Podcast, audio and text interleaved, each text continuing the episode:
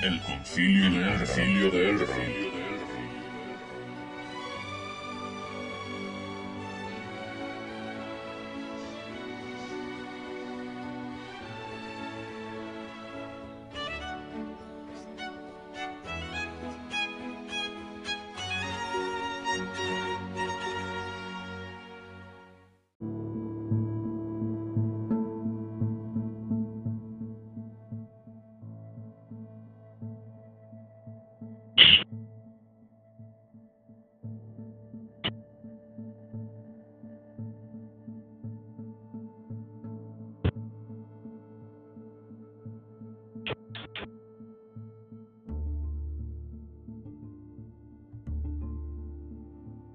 Bueno, muy buenas, y una vez más estamos ante un nuevo concilio, de Elrond. Esta vez es el octavo de la segunda temporada.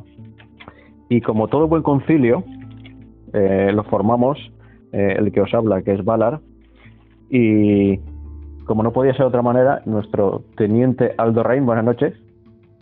Buenas noches, aquí de nuevo con el hacha preparada. Él siempre con su hacha preparada. Sí, con el hacha del concilio, hay que presentarse siempre. Muy bien, buena presentación. Y también tenemos, por otro lado, nuestro personal Ozymandias. Buenas noches, pues yo aquí con mi espada preparada. Pero aquí todo el mundo se trae cosas para cortar menos yo. Claro, bueno, tú el arco. Yo el arco. Bueno, hoy tenemos un programa así un poco así con cosas bastante, a lo mejor random, podríamos decir, un poquito de cada cosa. Así que habrá un tema en el que nos meteremos a fondo, es el tema del streaming. Pero antes queríamos hablaros sobre algunos temas píldoras, ¿vale? Unas pequeñas noticias frikis que nos gustan. Y para eso, pues Aldo Rein nos puede ilustrar. Pues sí, bueno, quería comentar un par de noticias interesantes, un par de noticias que entran bien.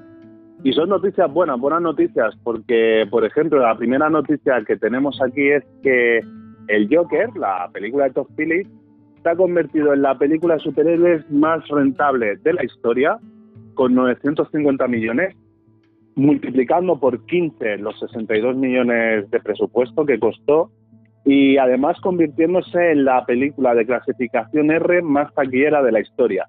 Esta es la primera noticia que os traigo. No sé, ¿qué os parece? Pues a mí, vista la calidad de la película, no me extraña. A ver, lo que no sé si en DC eran conscientes del éxito que iban a tener. Yo creo que no, ¿eh? Que no. Yo creo que no eran conscientes de lo que iba a venir encima y bueno, gran mérito de la película la tiene Joaquin Phoenix, de este éxito, y es una buena noticia porque es una manera de que se tomen en serio este tipo de películas. Vamos, veo yo. A mí me parece sorprendente, que esta película haya llegado a esas cotas de cotización. Pero lo que no sé es si el universo de DC ahora se va a replantear algo con esto. ¿Vosotros qué pensáis? Yo pienso que, teniendo en el horizonte, que tiene que ver con la segunda noticia que os voy a traer, pero teniendo en el horizonte la película de Batman, la nueva película de Batman, yo creo que Warner se va a replantear la contratación de nuevo de Joaquin Phoenix para que vuelva a repetir el papel, debido al éxito que ha tenido la película. Claro, lo que pasa es que en un principio Joaquin Phoenix no tenía pensado hacer ninguna otra secuela de esta película. Él decía que esta película era independiente de todo el mundo y que iba a ser única. Sí, pero recientemente ha salido otra noticia que decía que no le importaría repetir el papel.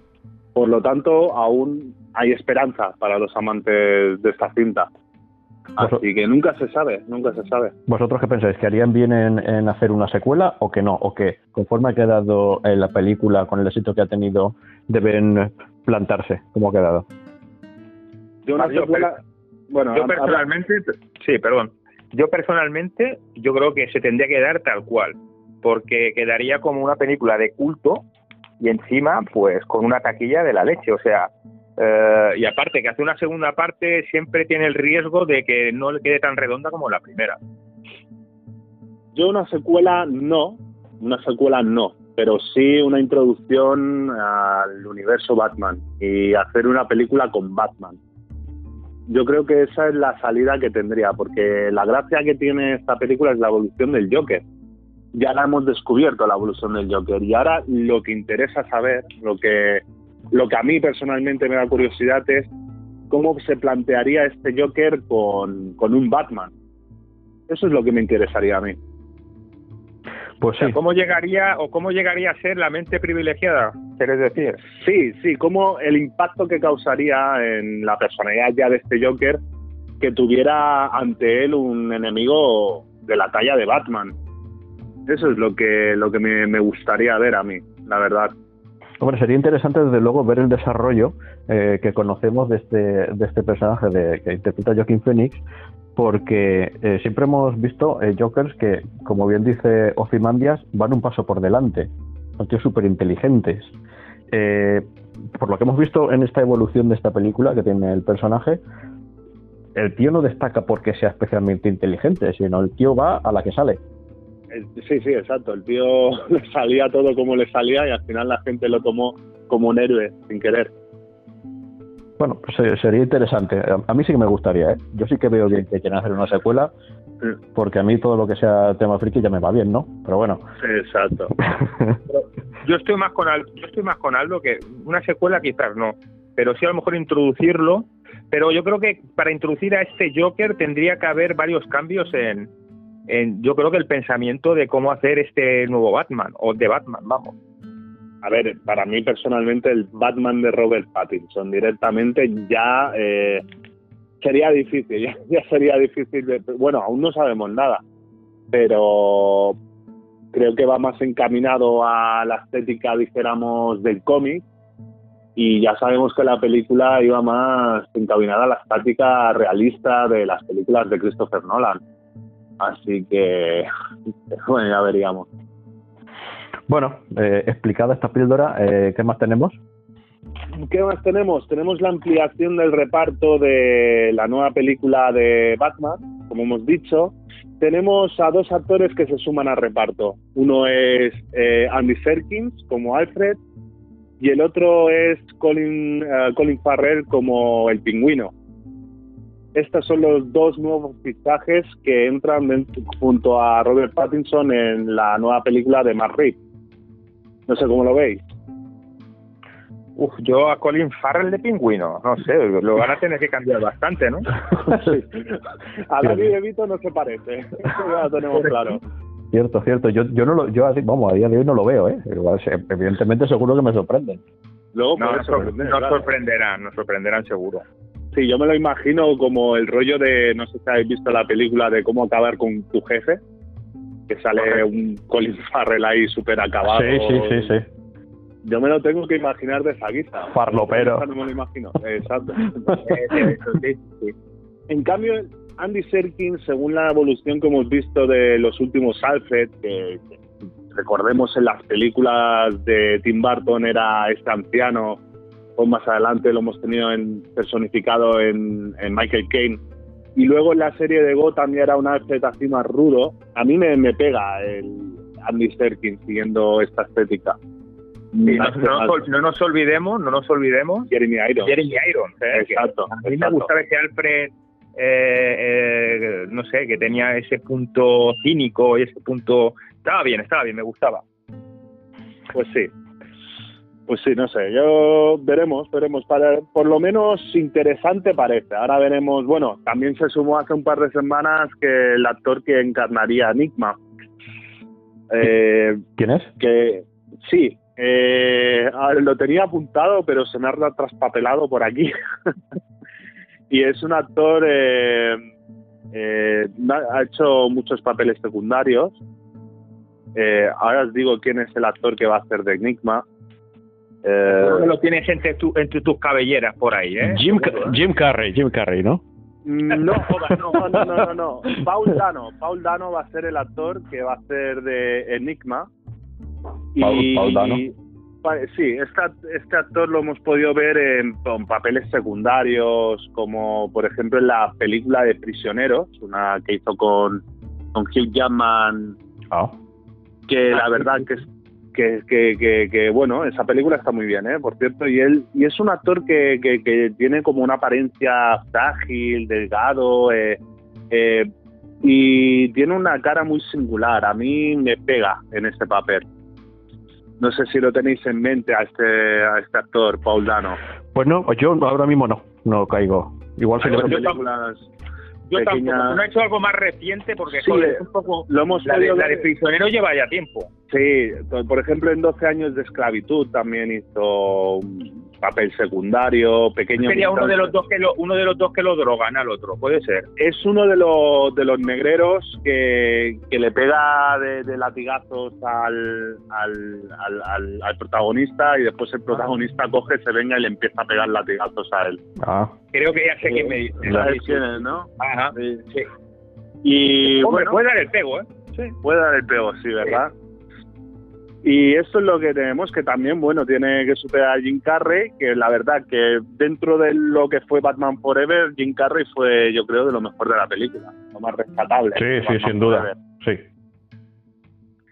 Y después la última noticia que tenemos, así que os traigo, es la llegada mañana del nuevo juego de Star Wars, Jedi Fallen Order, que bueno, he podido ver un poquito el juego hoy. Está adelantado, algunos han adelantado la salida del juego, y he podido ver un poquito del gameplay, y la verdad que resulta bastante interesante el juego, por lo menos lo que he podido ver.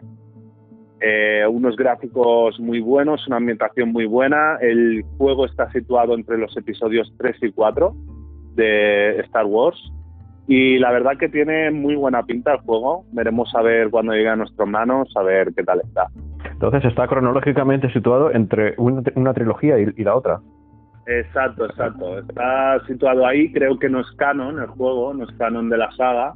Ajá. Pero han hecho así como una especie, como una mezcla de géneros, con Uncharted, con God of War. La cámara se ve muy, muy detrás, muy cercana al jugador. Y tiene, por lo que he visto, combates espectaculares, y veremos a ver. Eso sí, en contra tengo que decir, a veces el movimiento del personaje me ha resultado bastante robótico, y más para ser un juego de nueva generación. Pero bueno, veremos a ver qué tal, y veremos qué tal se recibe también. Y mañana, bueno, también sale, para el que le interese, pues Pokémon Espada y Escudo, que también es uno de los juegos más esperados para Nintendo Switch. Y esto es todo lo que os traigo de noticias. Yo quiero añadir en esta noticia de este juego, que el protagonista, me da la sensación de que está muy inspirado en el actor que hace de Joker en la serie Gotham. El Joker de la serie Gotham. Sí, el actor. Puede ser. Eso sí, he escuchado el juego en español. El doblaje deja mucho que desear, que se me ha olvidado decirlo. Deja mucho que desear. Pero bueno, el actor, la verdad, pues puede ser. La verdad que no me he fijado, no me he puesto a comparar. Recordar, mirarlo. Su nombre no lo recuerdo, pero es Monaghan. Monaghan de apellido. Sí, tiene un aire, sí. Yo ahora sé, sí, tiene un aire al personaje, sí. Bueno, yo quería añadir que tengo por aquí a mano también nuestra noticia, y esta va a molar también muchísimo. Y es que desde el pasado septiembre se empezó a rodar el reboot de Mortal Kombat. No sé si lo sabíais. Pues... a ver si no se queda en una película de videojuegos más. Esperemos que no, ¿no? Esperemos que no. Bueno, hablando de películas de videojuegos también, ha salido el nuevo tráiler de Sonic. Y bueno, el rediseño del erizo ha convencido bastante a la comunidad. Recordemos que surgió una polémica por el diseño del erizo de Sonic, que parecía el niño mono de Jumanji, y al final pues lo han cambiado y la verdad que está convenciendo bastante y la película ahora pinta bastante bien. Recordemos que tenemos la vuelta de Jim Carrey como el Dr. Robotnik, ahora conocido como Eggman. No. Así que, el malo, ¿no? El malo de la película. Exacto, sí. Así que bueno, supongo que será un producto para niños, pero oye, ya que tenemos que ir los padres sufridores, pues si nos podemos entretener mucho mejor. Bueno, y si no nos olvidemos, ya terminando esta noticia, el nuevo póster de La Viuda, ¿no? Ha salido el nuevo póster de La Viuda, sí, y se confirma el retorno de... Bueno, se confirma la aparición de Guardián Rojo, entre otros, y bueno, se amplía el catálogo de personajes que podemos disfrutar en el UCM. Bien, eso es bueno. Más madera. Venga, va. Ahí. Eso es bueno. Venga, Hot Toys para coleccionar. Bueno, os cuelo entre noticia y noticia otra, porque ya hay fecha y lugares de rodaje para la película de Uncharted. Sí. Y tenemos reparto. Bueno, el Nathan Drake es Tom Holland. Tom Holland, que no lo veo. ¿Qué dice? Tom Holland. Tom Holland, que joven, yo, ¿no? Verdad, será un Nathan Drake joven. Y después también hoy mismo se ha confirmado quién va a ser del compañero de aventuras de Nathan Drake, que es Sullivan, sí. Y va a ser Mark Webber, el que va a ser de Sullivan. Que tampoco le pega nada. Parece mentira que esta película la haga Sony Pictures. Los mismos creadores del juego hagan esta película, pero bueno. Bueno, como decíamos antes, espero que no sea una película de videojuegos más, ¿no? Exacto, esperemos que no, porque la verdad es que vale la pena. Yo es que directamente dejaría a Naughty Dog, venid vosotros a hacer la película. Seguro que lo harían bastante mejor, ¿eh? Bastante mejor, sí. Hombre, a mí Tom Holland y Mark Wahlberg, yo creo que es una pareja que puede funcionar, ¿eh? Sí, puede funcionar, pero el problema es saber la caracterización que les dan. Eso sí. Pero a ver, vamos a ver por partes. A ver, Tom Holland haciendo de Nathan Drake y el compañero, el Mark Wahlberg, este. Pero sí. Es que al revés, a lo mejor. es que Mark Wahlberg sí que pega como Nathan Drake. Pero bueno. Ya veremos. Hay que aprovechar el tirón de Tom Holland. De hecho, desde hace años que se está barajando esta película, en un planteamiento original, en un reparto original, Mark Webber iba a ser de Nathan Drake y Robert De Niro iba a ser de Sullivan. Pero han pasado los años... Está bastante viejo ya, ¿no?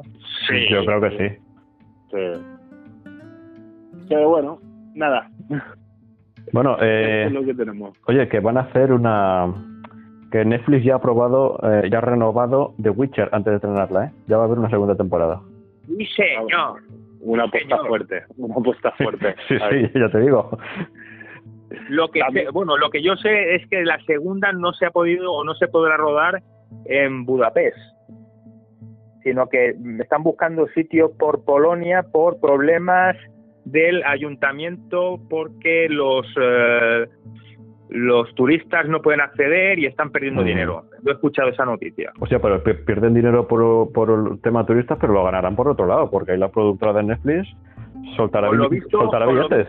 Netflix no da tanto dinero y visto lo visto pierden más estando Netflix allí que los turistas. A mí me extraño, pero es lo que dicen, es lo que he escuchado, vamos. Y yo he escuchado otra noticia.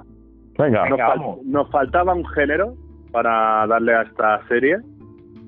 Todo el mundo creíamos que sería fantasía, el género de la serie, y el género finalmente es género de terror.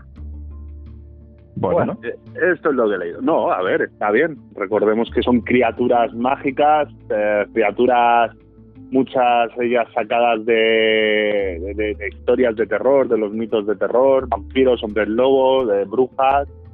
Y la verdad que le pega muy bien. Pero todo según el tono que quieran darle, ¿no? Para hacer terror, no sé, yo supongo que será un tono así bastante... Tiene que ser crudo. ¿Sí? Yo no espero que sea un Van Helsing esto, yo espero que sea un Witcher como toca y que sea crudo como el juego lo era. Como las novelas, sí. Oh, como a ver, sí. Yo la verdad, si lo hacen bien, a ver, no creo que sea la nueva Juego de Tronos. No. Pero nos vamos a entretener. Nunca bastante, se sabe, nunca se sabe. Y puede dar que hablar, ¿eh? Sí. La verdad que bueno, ya lo hablaremos luego, pero visto lo visto se pueden poner las pilas los de Netflix. Pues sí. Bueno, llegados a este punto, hemos repasado unas cuantas pildoritas, de estas que nos gustan, que iré debatiendo. El juego que estrenaron esta semana, Death Stranding, tenemos por suerte a Ozymandias, que ya lo tiene en su poder, en sus manos. Y he jugado, no sé si estoy por la mitad más o menos, ¿eh? Bueno, 50%. Ahí. ¿Y cómo lo ves? Uf, yo para mí, a mí me encanta. El juego es muy innovador, pero no es para todos los públicos. Me explico. Kojima siempre ha hecho juegos un poco particulares, ¿no? Todos nos acordamos pues, de los Metal Gear. Sí. Pero era un juego Metal Gear que gustaba a mucha gente. ¿Por qué? Pues por el tema del espionaje, había tiros, había una historia, no sé, una historia que te enganchaba. Pero este Death Stranding no es para todos. A ver, es el tipo de jugabilidad es un poco extraña, te tienes que ir haciendo poco a poco, todo va el tema va un poco de llevar pesos, de saber colocarte los pesos en la espalda, en las piernas. Y luego la historia, pues es una historia muy particular que te mete de lleno en un mundo que no entiendes por qué está así. Y poco a poco lo vas descubriendo. Es un juego extraño, como he dicho antes, pero tiene mucha miga y a la gente que le guste le va a encantar. Y la putada es que mucha gente que lo quiera conseguir, aquí unas semanas seguramente se podrá ir a segunda mano de cualquier tienda y lo conseguirá barato, porque habrá gente que lo odiará, seguro, ¿eh? Hombre, yo el problema de este juego es el propio Hideo Kojima, pero no me refiero a que el juego sea malo, porque aún no lo he jugado, ya os he dicho, yo he visto mucho gameplay de este juego. No me he atrevido a comprarlo debido a la singularidad del juego. Incluso se ha llegado a hablar de que el propio Hideo Kojima decía que este juego era un nuevo género. Pero ¿qué pasa? Hideo Kojima levanta muchos odios y pasiones. Y ya desde que Hideo Kojima anunció este juego y anunció las mecánicas y mostró el juego en el Tokyo Game Show, ya levantó pues a los haters, pero en masa. Y ya este juego directamente, mucha gente sin haberlo probado o jugándolo mal, ya lo está odiando.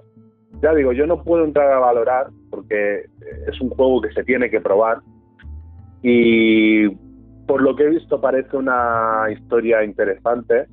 Lo he jugado, lo he visto en una 4K. La verdad que es lo más bonito que he visto en una PlayStation 4.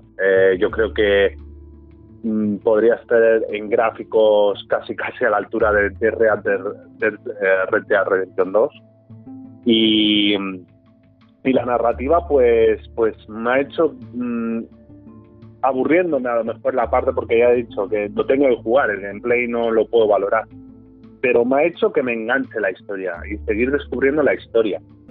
Y yo he podido ver hasta el capítulo 3, y a partir del capítulo 3 el juego, la verdad que la narrativa pega un subidón bueno, y me he quedado con ganas de saber más, y ya digo, tengo unas ganas de echarle el guante más que nada para descubrirlo, porque un juego tan singular se merece ser jugado. Mira, es el problema es que se mete de lleno en un mundo que no entiendes nada, ¿sabes? Yo entiendo que la gente, claro, en un Metal Gear, pues ahí, pues eso, el espionaje, pues las historias que ya tenía Metal Gear, eran muy, pues eso, que te enganchaba. Esta no te engancha del principio.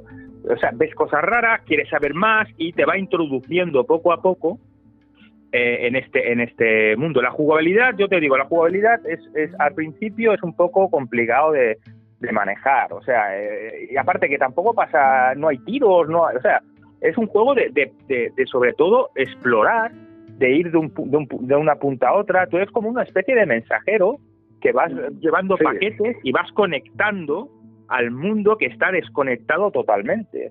O sea, hay que destacar un aspecto también del juego que, si tú lo has notado, que es la interacción entre la comunidad online, que correcto. Por ejemplo, uno va haciendo puentes, un jugador, y otro jugador se los puede ir encontrando y compensar a ese jugador pues con likes. No me gusta. Sí. Y eso puede resultar interesante porque entre todos, al final, un mapa vacío, construir entre todos algo.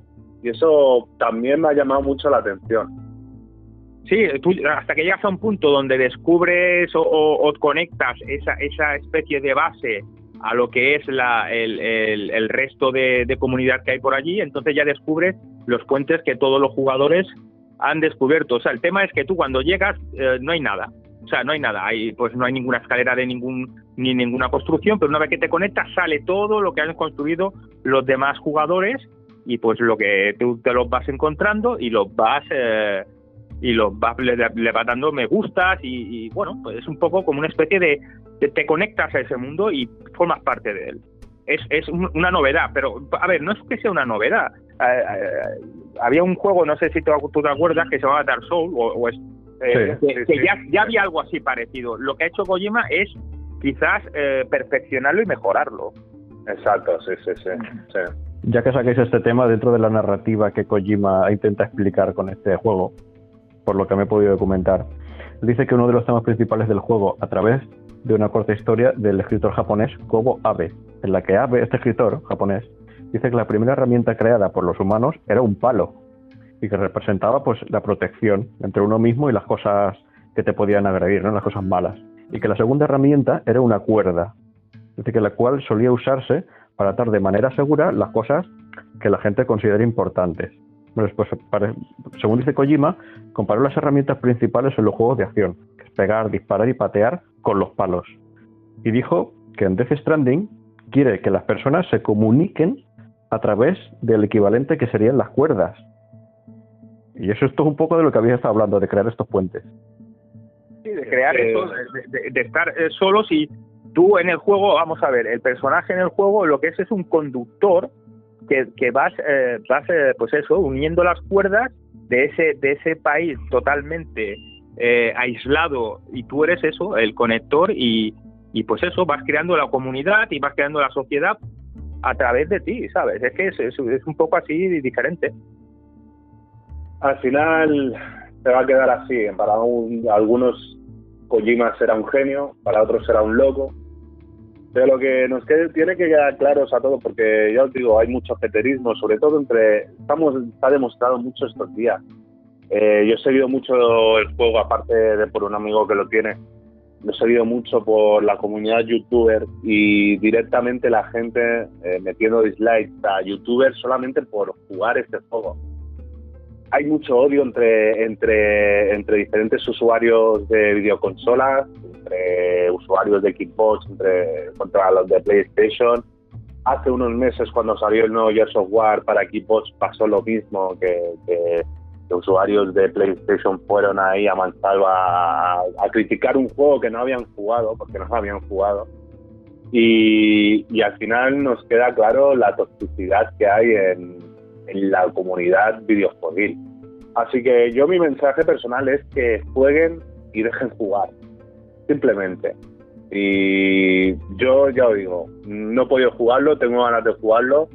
Tema, tú lo has jugado, nadie más que tú aquí de los tres puede decirnos tu valoración. Así que... A ver, mi valoración es que tengas la mente abierta para exacto. Jugar este juego. No puedes, o sea, ni puedes esperar un Metal Gear porque él no te quiere dar eso. Claro. Él quiere dar otro tipo de juego, y si tú vas con la mente abierta y predispuesto a que no es un juego de acción, sino que es un juego de ir descubriendo un mundo, de ir uniendo un mundo, pues posiblemente te gustará, porque la historia es Kojima. Kojima siempre ha creado historias grandiosas. O sea, mente abierta y tranquilidad, porque es un juego que al principio cuesta un poco de jugar y de las mecánicas que son un poco diferentes, de ir descubriendo las físicas del personaje y ir descubriendo el mundo que te está mostrando Kojima, que es verdaderamente innovador. Simple, o sea, yo he jugado, quizás estoy por la mitad del juego y estoy, a ver, no juego ahí en plan de acabármelo en 3 días, pero cuando juego me engancho y me puedo estar mis 3-4 horas tranquilamente, y cuando termino una misión quiero seguir, porque quiero ver lo que está pasando. O sea, es lo que te digo, tener mente abierta y si la tienes la mente abierta te gustará el juego, seguro, vamos. Sí. Bueno, nada más nombrar este juego, que tiene un reparto de una de las mejores producciones de Hollywood o de Netflix o de cualquier plataforma que veamos, que tenemos, por ejemplo, a nombres como Norman Reedus, Matt Mikkelsen, Guillermo del Toro, o sea, Lizzie Warner, es un reparto de película. Envidiable. Sí, aparte que que realmente la caracterización, o sea, cómo lo han hecho, el tema de los puntos en la cara, de hacer las emociones de los personajes, la verdad es que está muy logrado, ¿eh? Y lo que tú has dicho antes, si tú tienes una PlayStation Pro y un televisor que te permita ver 4K, vas a flipar, porque las caras se ven pero muy nítidas, los poros, las expresiones las ves perfectamente. O sea, es un juego que está muy, muy... O sea, no estás comprando un juego normal, estás comprando... ¿Cuánto llevamos con el Death Stranding pululando por ahí? Mogollón de años, ¿verdad? 3 años desde que se anunció, 3 años. Lo que estamos es jugando, o sea, un juego que lleva 3 años y que nos están metiendo píldora, y es esa experiencia y ese... Cada vez que nos iban contando cosas hasta llegar en ese momento y disfrutarlo, ni más ni menos, ¿eh? No, y es que hasta hace 2 meses nadie sabía de qué iba. Incluso había por ahí teorías de que era un beta guía encubierto, una precuela o algo. Sí, yo me la tragué, sí, vaya. Nadie sabía, pero sí. A ver, esperemos que siga muchos años haciendo cosas que de Kojima, porque la verdad que, para bien o para mal, siempre causan mucha repercusión este hombre. Pues sí, parece que Kojima es el que se sale de lo normal, ¿no? El que crea cosas que no están creadas, el que no desarrolla cosas, ¿no? Sino el que crea cosas. Y eso tiene su parte buena y su parte mala. Pero es que este juego ha hecho que mucha gente que no le interesen los videojuegos, el mundo de los videojuegos, se acerque a jugar este videojuego. Nada más para saber lo que es. Y yo creo que este tipo de juegos tan rompedores al final son los que trascienden del entretenimiento a convertir este entretenimiento en un arte. Es lo que pasó con Red Dead Redemption. Tampoco era un juego para todos los públicos, era un juego lento, Red Dead Redemption 2, pero al final ese juego era una pura obra de arte. Sí, totalmente de acuerdo. Es lo que transforma este entretenimiento de un arte, lo que debe ser un nuevo medio, otro medio para transmitir arte. Y que no olvidemos que hoy en día el mercado de videojuegos es quizás tanto o más importante o igual que el cine. O sea, se gana mucho dinero. Sí, completamente. De ahí las producciones que salen. De ahí los productos que salen. Bueno, pues con Filiers, si os interesa el mundo videojueguil, pues ya sabéis, darle una oportunidad a Kojima y os puede defraudar, puede que no os defraude, pero lo que está claro es que quien crea de esta manera, oye, pues tendríamos que darle todos una oportunidad, ¿no? No quedarnos... no quedarnos estancados, ¿no?, en la misma silla, siempre no movernos y buscar cosas nuevas. Y sin duda, títulos de esta categoría son novedosos, ¿no? Exacto, y bueno, y lo que ha dicho antes Sofimandias, que de aquí un mesecito así, yo creo que habrá algunos en las estanterías de segunda mano, porque es un juego que nos gustará a todo el mundo y será una buena oportunidad para probarlo. Totalmente, pero vamos, yo pongo la mano, no, las 2 manos, que esto va a ser así. Sí. Pero no por mi parte, a mí me ha gustado y yo me lo voy a quedar. Bien que haces. Bueno, dicho queda, el tema Death Stranding, y vamos a centrarnos ya en el tema más caliente de la noche, y va a ser el de las plataformas streaming, ¿vale? ¿Y qué es el streaming? Pues el streaming es un término que hace referencia al hecho de ver vídeos o escuchar música sin necesidad de descargarlos.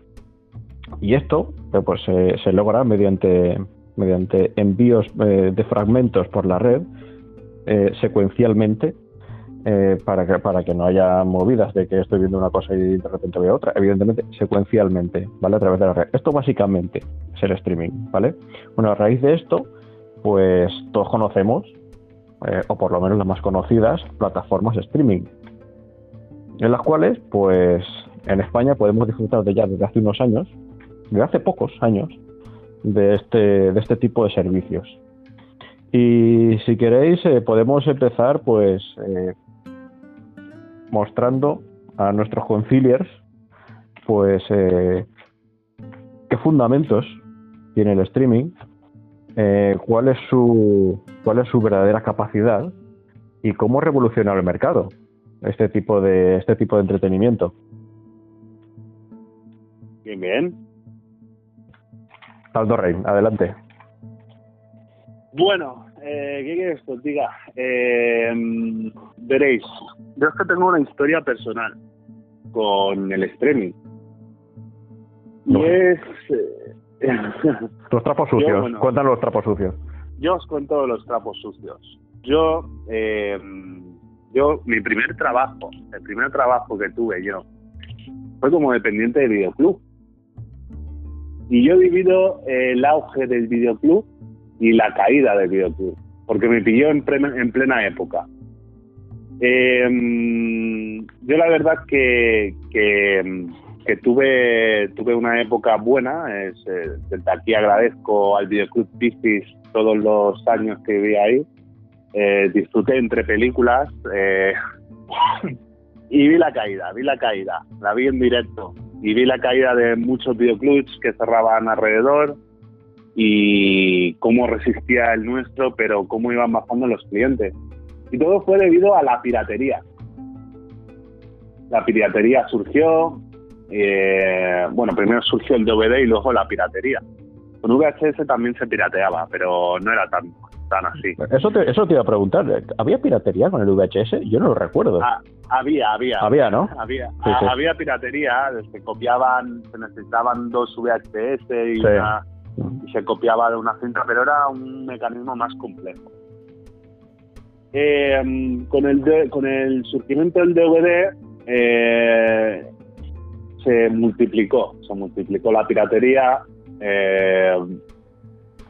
Y bueno, pero es que las cosas están cambiando, el mercado está cambiando. Yo creo que no se supieron adaptar los videoclubs, o ya tenían una fecha de caducidad. En 2009. En 2011, Alex de la Iglesia, el director de cine, dijo que para combatir la piratería se debería ofrecer un servicio atractivo que, pagando una cuota mensual que la gente pueda descargar desde internet o ver desde internet en streaming los títulos, un catálogo de títulos y poder verlos. Y todo el mundo lo trató de loco, ¿eh? Esto lo hizo con motivo del estreno de su película Balada Triste de Trompeta, que fue masivamente pirateada. Y él propuso que se ofreciera una alternativa para la piratería. No estaba a favor de prohibir la piratería. De hecho, dimitió de la Academia de Cine como presidente de la Academia de Cine cuando surgió la Ley Cine. No sé si os sonará la Ley Cine. Sí. Pues él dimitió. Él dijo, es que no tenemos que prohibir, tenemos que ofrecer alternativas. Y y cómo son las cosas que años después de que incluso la hayan tratado de loco a Alex de la Iglesia, cómo son las cosas que con la llegada aquí del Netflix y de HBO, la piratería ha bajado, pero de una manera estrepitosa. Es raro a día de hoy quien no tenga un servicio streaming en su hogar. O sea, los tiempos cambian y bueno, y ojalá nos hubiéramos dado cuenta antes de estas cosas. Que posiblemente los servicios streaming habían acabado también con los videoclubs, pero bueno, que yo creo que los creadores de contenido han ganado al menos con la llegada de estas plataformas. Está claro, esto de los creadores de contenido, creo que te lo comentaba hace unos días, que ante el tsunami de producciones propias, ya sea de Netflix, de HBO, de Amazon, de otras plataformas, estamos viendo producciones casi semanalmente, muchas, de hecho, más de unas plataformas que de otras, y eso pues, da pie a que los tanto guionistas como escritores se estén frotando las manos ante la punta que está alcanzando este sistema de streaming y lo que nos queda por llegar. No sé, exacto, lo que nos queda por llegar. De hecho, bueno, yo creo que también la plataforma streaming es que da libertad a los creadores de contenido. Porque, por ejemplo, sin ir más lejos, ahora de aquí, bueno, este fin de semana se estrena en los cines, de manera temporal, El Irlandés, la nueva película de Martin Scorsese. Y es una película que ninguna productora le quería hacer. Primero por el presupuesto, que eran 150 millones de euros. Y después por la duración de la película, que son 3 horas y media de película. Martin, es que al final Netflix decidió aceptar las condiciones del director, producir la película. De hecho, ya os digo, este fin de semana se estrena en cine y aquí 2 semanas en Netflix. En Palma de Mallorca, bueno, en toda España la podemos ver en 40 salas. En Palma de Mallorca la podemos ver en los cines ciudad. Es lo que os hablé, bueno, sobre todo lo he hablado contigo, Valar, la película del Reino de los Cielos. La película del Reino de los Cielos es una película de Ridley Scott que cuando llegó a los cines llegó mutilada. Llegó con 50 minutos menos de metraje. ¿Por qué? Porque la productora quería recaudar, quería más pases diarios. Al final, pues la película, pues bien, descafeinada. Pero es que vosotros veis el montaje del director. Yo creo que si esta película la hubiera cogido una productora de streaming, tendríamos otra impresión de esta película. Porque es la que yo tengo ahora después de haber visto el montaje del director con 50 minutos más de película que te cambia toda la película. Y es como si, por ejemplo, a Gladiator le quitas 50 minutos. No es la misma película. Pues eso pasó con El Reino de los Cielos. Una gran película que olvidada por culpa de la productora de turno. Sí, y también años atrás pasó con Hamlet de Kenneth Branagh. Una película que se estrenó... haciendo pues eso, 2 horas, pases de 2 horas, cuando era una película de 4 horas, y que tú ves la película de 2 horas y es totalmente desechable. Ahora ves la de 4 y es una disfrutada porque hay más contenido, otros paisajes, ves la calidad en la de 4 y no la de 2. O sea que yo creo que siempre ha pasado que primero es el dinero, primero es que los cines de más fases, y eso no lo han mirado. Y ahora con esto del streaming, pues quizás esto está solucionado, ¿no? Exacto, el creador es que puede echar el contenido que él tiene, el concepto que tiene del producto en la cabeza del producto. O sea, que para mí son ventajas. Para mí, si algo se ha cargado el cine, es las propias salas de cine a veces. ¿Qué actor fue el que lo criticó? Sé que un actor recientemente ha criticado las salas de cine, no sé si fue Edward Norton, que dijo que las propias salas de cine, al quitar la iluminación en las pantallas, a veces al ahorrar en sonido, con el precio alto de la entrada, con el precio alto de los comestibles, al final el propio cine se está cargando el cine. Bueno, en nuestro propio país, con años atrás, con el 21%, ¿no? Exacto, sí, también. Sí.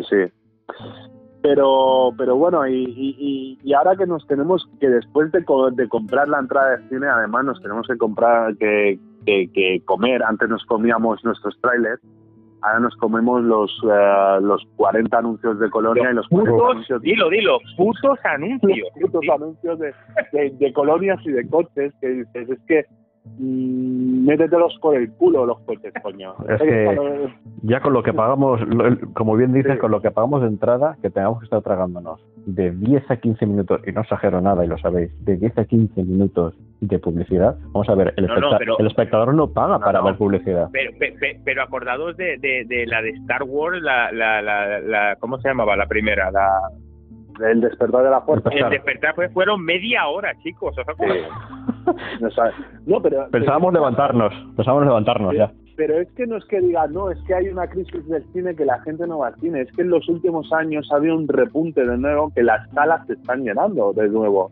Las salas de cine se están llenando. Y la avaricia los puede. No cuidan al espectador, no los cuidan. Ha perdido la magia del cine por culpa de esta mierda. Sí, pero las salas siguen llenándose, y más últimamente, en los últimos años, pues oye, con sagas como la de Marvel, Star Wars, esto llama a la gente. Aunque te tengan que sentar en una silla de clavos. Totalmente. Sí, nada, ya os digo, yo echo de menos los cines de barrio, los echo bastante de menos. Pero eres un nostálgico, eres. Sí, el olor a palomitas, el baño dentro de la sala de cine también estaba, ¿eh? No. No tenías que irte fuera, te iba ahí, estaba el baño ahí en el Hispania y en el Metropolitan. Yo era un niño, pero a saber lo que se hacía en el baño. ¡Oh! O en el ABC, madre mía, abre bien el culo. No, bueno. Yo era un niño, pero a saber si la película era aburrida, a saber. Bueno, pues entonces podemos ir llegando a las conclusiones del streaming, entre que ha cambiado la forma de ocio y de ver cine, aparte de que sale más barato que ir al cine, porque ahora repasaremos por lo menos los más importantes, qué precios tienen. Aparte de eso, le añadimos lo que hemos comentado, que dejan hacer, no son productoras, que dejan hacer al creador. Es un cúmulo de ventajas que hace unos años pues no nos podíamos imaginar, no estaríamos ni hablando de esto hace unos años, porque en fin, todo lo que le veo son ventajas a este tipo de ocio.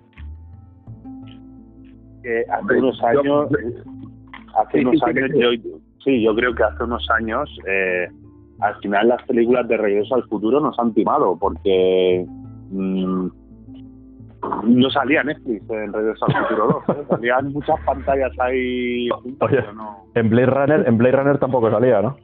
Tampoco. Hombre, acordados del año de Blade Runner, y los coches aquí no vuelan de momento, ¿no? Tampoco. Somos unos engañados de la vida. Bueno, ¿qué cortaba Ozymandias? ¿Qué decía? Perdona. No, yo lo que... Bueno, yo lo he hablado muchas veces con Valar, que yo me parece que el cine le quedan 10, 15 años, ¿eh? Puede ser. Yo creo que el cine no debe desaparecer nunca. Yo tampoco, no, pero va a cambiar de ellos. Lo que te ofrece una sala de cine no te lo va a ofrecer el comedor de tu casa. Bueno, depende de qué comedor, ¿eh?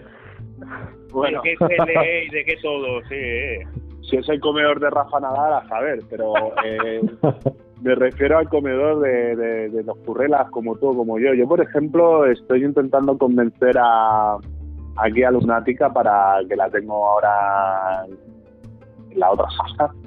La estoy intentando convencer para ver el Irlandés en el cine, para verlo este fin de semana, el estreno, porque yo considero que hay películas que hay que verlas en el cine. Estoy de acuerdo. Y es eso, es la magia del cine. Sí, pero es lo que estamos hablando. Sí, yo también estoy de acuerdo, pero si siguen con el rollo que pues de cortar películas, metraje, poner anuncios, la gente se puede llegar a cansar. Que los precios sobre todo bajen. Porque hoy en día irte al cine, ya no es que te vayas al cine, sino que luego pues te apetece cenar o comer o tomarte unas palomitas o tal, y es que te gastas una parte importante de sueldo así. Al final hay que adaptarse o morir. Hay que adaptarse o morir. Lo que he hablado hace un rato de los videoclubs, que era adaptarse o morir. A los cines o las productoras, si no se adaptan, hay muchas que morirán. Y es así, es ley de vida. Bueno, uno de los más críticos con las plataformas streaming era el mismísimo Steven Spielberg. Y ahora fichó por Apple TV, que es una de las plataformas streaming, y está haciendo Amazing Stories. O sea, que quiero decir, aquí el que esté libre de pecado que tiene la primera piedra. Claro, claro. Nada, pero eso hasta que le pusieron el montante así en la cara y dijeron, ¿qué? ¿Te vienes o no? ¿Eh? Vamos, vamos, pues vamos. Se le puso el símbolo del dólar en los ojos. Ahí, claro. Bueno, pero esto es como Martin Scorsese, criticaba las películas de superhéroes diciendo que las películas de Marvel no son cine, pero después su productora es la que ha producido la película de Joker. Pues mira, si es que al final... o sea que... Se tienen que comer sus propias palabras, obviamente. Sí. Bueno, vamos a ir repasando, si queréis, una por una, o por lo menos de las más importantes, porque tenemos por aquí, que creo que es la más antigua, al menos, que es HBO, que si no voy mal, se creó el 8 de noviembre de 1972 en Nueva York, y que a principios de este año, de 2019, pasó a formar parte de Warner Media. ¿Qué nos puede decir sobre todo esto, Ozymandias? Pues que sí, que lo que has dicho. Yo lo que quiero quizás es contar un poquito de la historia de HBO, que es bastante, no sé, a mí me ha sorprendido. Y es que empezó todo en 1965, y todos diréis, coño, pero no hemos dicho en el 72. No, este hombre, que era un visionario, el que creó todo el tema, visionario y pionero del cable, se llamaba Charles Francis Dollard, y ganó la franquicia sobre 1965 y construyó un sistema de cable en Bajo Manhattan. El sistema se llamaba Sterling Manhattan Cable y fue el primer sistema de cable subterráneo urbano de los Estados Unidos. Ahí es nada, ¿eh? Todo porque la señal de los pósteres telefónicos se bloqueaban, o sea, no llegaba la señal como tocaba. Y ese mismo año, Time Life Inc. compró el 20% de la compañía de Dolan. O sea que ahí ya se empezó, vieron futuro y se empezaron a meter ahí con dólares montantes y sonantes. Y aquí ya es cuando empieza a crearse lo que es HBO, que fue a principios de los 70, que creó un Green Channel para que los suscriptores pudieran pagar un extra por recibir películas sin cortes comerciales. En marzo de 1973, Time Life Inc. ganó el control ya del 80% y decidió tomar el control total un tal Gerald Levin y reemplazó a Dolan como presidente y director ejecutivo de HBO.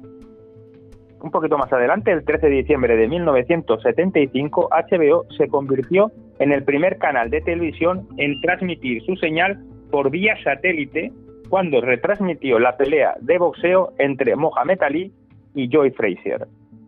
Y en 1986 se convirtió en el primer canal de satélite en codificar su señal de uso. Eso es un poquito la historia que quería contar de curiosidad de HBO. Bueno, totalmente innovador, vamos, a su época. Uh-huh. Yo quería añadir que esta compañía HBO además tiene contratos, yo diría que parciales, con Sony y ahora además con Universal Studios, lo cual va a permitir que su catálogo se amplíe muchísimo más de lo que ya es. Yo creo que lo necesita, ¿eh? visto lo visto con Netflix y Amazon, o lo hacía así o se iba a carajo, vamos. Y aparte, bueno, yo creo que la nueva plataforma se va a llamar HBO Max, que tienen ahí también un acuerdo con Warner Bros. Ante la llegada de Disney Plus, han dicho, vamos aquí a asociarnos y hacer nuestras coaliciones. Y HBO Max se va a llamar la nueva plataforma de streaming de HBO. Que bueno, se presume que va a ser pues más tocha de lo que es. Pues sí, y que hemos podido ver en la historia de HBO, o como por lo menos series más influyentes, pues tenemos a Los Soprano, The Wire, Band of Brothers, The Pacific, Sexo en Nueva York, True Blood y, como no, Juego de Tronos. Y True Detective, acordaos, Y True Detective. Y Chernobyl. Sí, sí, o sea, es que tenemos producciones... Sobre todo The Wire, Los Soprano, después más adelante Juego de Tronos, pero es que The Wire y Los Soprano, yo creo que hasta hace bien poco eran las series punteras, las mejores series de la historia de la televisión. Yo creo que hasta que ayudaron al tema de la producción de series, a que la gente se dejara pasta en producir series, porque son un ejemplo de buenas series. Y que eran totalmente innovadoras, sobre todo The Wire, tío. Yo es que The Wire para mí es mi serie de cartel de cabecera, ¿sabes? Cada temporada de The Wire es una lección de buena serie. Series que enganchan. Y bueno, y Los Sopranos también otra que tal. O sea, si alguien quiere ver una buena serie de tipo... Si a alguien le gusta Martin Scorsese y le gusta el cine negro y sobre todo películas Uno de los Nuestros y esto, Los Sopranos es su serie. Exacto, es una pedazo de serie. Y a que le guste pues un poco sociedad, investigación policial, pues The Wire sería la serie, ¿no? Sí, que, sin duda. Sin duda. La manera en que plasman el juego este de policías y ladrones. Antes se ven los dos bandos, se ven cómo funcionan tanto un bando como el otro, en las dos líneas que separa lo legal y lo ilegal ahí. Y esto, los vacíos de poder de los malos y la burocracia de los buenos, no, es que eso, se ve ahí cómo funcionan las dos caras de la misma moneda, que yo creo que pocas series han llegado a estas cotas. Y acordaros de la cuarta temporada, que para mí fue sorpresiva con el tema de que ahí te enseñaban la educación en Estados Unidos. Es que fue total, con los colegios, cómo funcionaban, las subvenciones que tenían por cada aprobado que podía tener los colegios, fue brutal, vamos. Y luego el tema de una carrera política de un alcalde, o sea, era totalmente innovadora. Lo de la carrera política es brutal, esa serie. Y tan real que al final te desentrañan todas las tripas de esas conspiraciones, ¿no? Para llegar al poder y para tener de tu lado a la policía para ganar esos votos que te faltan. Bueno, impresionante. Si no lo has visto Los Conciliers, os recomendamos que le veáis, porque es la serie de cabecera, como decíamos. Pero eso sí, pero con paciencia, porque los primeros capítulos al principio cuesta un poco, hasta que te metes dentro de la investigación o de la historia. Hay otra serie que nos hemos dejado, que para mí es una de mis favoritas, sobre todo el final de la serie, que para mí es uno de los mejores finales de una serie, es a 2 metros bajo tierra. Buah, brutal también. Sí. Esa serie, o sea, la serie está muy bien, pero es que el capítulo final es que es acojonante, es lo más acojonante que yo he visto en la televisión.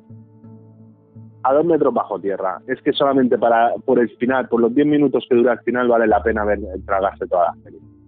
Pensaba que me ibas a decir El Pionero. El Pionero. No sabía que decía El Pionero, sí. Que también la podemos ver en HBO, ¿no? Es una historia documental, ¿no? De Jesús Gil. Con Facinerioso. Facinerioso. Marquella. Pero vamos, estaréis de acuerdo que quizás este HBO es calidad-precio posiblemente, sobre todo calidad, comparado con Netflix y Amazon sobre todo, quizás tiene las series más potentes, ¿no? Sí, porque en cuanto a calidad sí, en cuanto a calidad sí, lo que pasa que últimamente estoy viendo que Amazon le está pillando mucho los pies, también les lo digo. Bueno, en HBO también estamos viendo ahora. Sí, supongo que ahora hablaremos de lo nuevo de HBO también, de qué se puede ver ahora y qué es lo que está repuntando. Y cuidado, que HBO se ha puesto las pilas. Sí, aquí tenemos temas, porque también en HBO estamos viendo ahora mismo Watchmen. Brutal, de momento no, para no se nos olvide. Uh-huh. Llevamos 4, ¿no? Creo que es el 4 capítulo y que es el mejor. Cuarto sí. Capítulo. Está realmente... La verdad que la tengo muy pendiente esta serie. Y siempre digo, me voy a poner, pero bueno, se me va. Bueno, te gustará. Y tiene su chicha y está y muy bien hecha. Además, el director es el Lindelof que es un genio, o sea... Y te deja una cantidad de huevos de Pascua en cada episodio, Valar, impresionante, Bestial. Si le has echado un ojo al cómic, o sea, es el cómic en pantalla. Vamos, en cuanto a Easter eggs. Pero... ¿Habéis visto alguno la materia oscura? Materia oscura. Sí. La tengo pendiente también la tenemos en HBO. Antes de pasar de la materia oscura, os quería preguntar, porque yo, sobre todo a ti, Ozymandias, porque el otro día Valar no me lo podía contestar. A ver. ¿Esta serie es una secuela de Watchmen o no tiene nada que ver con la película de Watchmen? Con la película me refiero. A ver, vamos a ver. La película bebe del cómic, evidentemente, porque es prácticamente hasta el final, es viñeta por viñeta, secuencia a secuencia. Sí. Esto quizás es una secuela, pero... olvídate de la película, o sea, aquí bebe del cómic totalmente. Aquí se dejan muchas... Es que la película peca sobre todo en el final, claro, te quieren dejar... Yo me acuerdo que en el final de la película, ¿sí?, moría Ozymandias, ¿o no moría? No. Vale, pues yo lo digo. El que muere al final de la película es Rorschach. Vale, pero Ozymandias queda ahí como que ha ganado, entre comillas, que ha conseguido su plan, que ha llegado el plan a realizarse, y esto lo que te cuenta es 30 años después qué es de este mundo. Vale. ¿Y es necesario haber leído el cómic o haber visto la película de Watchmen para ver esta serie o no? Para mí sí, o sea, por lo menos ver la película, por lo menos entender un poco el mundo de Watchmen. Pero bueno, te va explicando poco a poco lo que en cada episodio, qué es lo que había habido antes, los personajes, hay personajes héroes que salen en la película que eran antiguos y te muestran un poco cómo funcionaban, y luego que aquí hay muchos familiares de aquellos personajes, o sea que para mí sí que tienes que haber visto algo para entender y que te guste. Si te gusta eso, esta serie te va a encantar. Perfecto. Bueno, son 8 capítulos, ¿verdad? Los que va a tener esta primera temporada. Llevamos la mitad ahora mismo. Llevamos 4 y cuidado. Pero me parece que no hay segunda temporada, sino que se cierra. ¿Habéis oído algo? Ah, pues no sabía nada. Sí. No sabía nada del tema. Que yo sepa, creo que es cerrada, o sea, que van a hacer esto y ¡pum! Y se acabó. Bueno, sea como sea, la disfrutaremos. Pues sí. Bueno, de HBO yo voy a meterme en la parte económica, que sabéis que siempre me gusta. HBO tiene de precio 8,99 € al mes, pero no tiene perfiles. Quiero decir, así como en Netflix podemos disfrutar de que podemos crear hasta 5 perfiles y cada uno tiene su propio menú de lo que ha visto, de lo que quiere ver y de lo que está viendo. Aquí no. Aquí en HBO esto no lo tienen implementado y esto funciona sin perfiles. Digo que sin perfiles porque se pueden hacer 2 reproducciones simultáneas, ¿vale? En 2 dispositivos distintos. Pero ahí todos entran al mogollón, en el mismo perfil. Esto es algo de lo que ahora hablaremos cuando repasemos lo de Netflix, que Netflix le lleva ventaja en esto. ¿Algo que añadir? Nada, yo lo comparto con mi suegro, HBO. Así que menos mal. Yo con un amigo, o sea, aquí, exacto, aquí todo por rapiñear, ¿eh? Bueno, pasamos. ¿Vosotros lo recomendáis? Ya que estamos, podemos recomendar o no, ¿no? Yo. ¿Recomendarlo? Sí. Hombre, yo lo recomiendo todo. Pero yo a lo mejor hay gente que nos escucha, que nos escuchan y que no pueden. Yo sinceramente, yo recomiendo tenerlo todo compartido. Yo tengo en casa HBO, tengo Netflix y tengo Amazon. Amazon, como lo que pago es irrisorio, pues no me afecta, y Netflix y HBO pues sí que lo tengo compartido. La verdad que lo puedo disfrutar todo. Aparte que es un gusto coger y decir, hostia, a ver si esta película la hacen aquí. Tengo ganas de ver esta película, sí, a ver si... Sí. Y la tienen y la ves en el momento. Exacto, y si no está en Netflix, en HBO y no está en ningún lado, pues te vas al Pirate Bay y te la bajas. Menos, que yo el otro día se lo comenté a Valar, 28 semanas y 28 días después, macho, no la he encontrado ningún... Pues ya sabes, Jack Sparrow tienes que echar mano. Exacto. Pues sí. Arrasa con lo que veas y generoso no sea. Comparte tus bienes, ¿no? Eso, no seas avariciosa, comparte tus bienes. No, yo voy a Sparrow, o sea, de todas las plataformas que hay, y no hay ninguna que tenga cojones a tener 28 días después. Pues nada. Te lo digo en serio, si no, míralo tú, porque yo tengo las tres como las tienes tú. Y en ninguno, tío. Lo puse a buscar y no estaba. Y salí indignado, tío. Digo, no puede ser que ninguna se haya interesado, tío. ¿Eh? Son cojonudas. Pues sí. Bueno, si queréis hablamos de Netflix un poquito. Ya que estamos metidos en el tema... La plataforma Hisper, le llamo. La plataforma Hisper. Y luego os diré por qué. Bueno, Netflix nació el 29 de agosto de 1977 en California y nació como una compañía de alquiler de DVDs. En 2007 inició su servicio de vídeo bajo demanda a través de PC solamente, o sea que en 2007 no lo podías ver, ni tele, ni en móvil, claro que en 2007 móvil pues aún no estaban preparados, ¿no? A través de las computadoras, ¿no? Sí, de PC. De PC nada más. Estamos en el futuro desde hace poco. Sí. Así. Se contabilizó que en julio de 2019 la plataforma cuenta con 151 millones de clientes. Ojo, a todo el mundo. 150 millones de clientes. Esto es una burrada, lo que estamos hablando, estas cifras. Pues imagínate, así le dicen a Scorsese, tranquilo que hay pasta para tu película. No.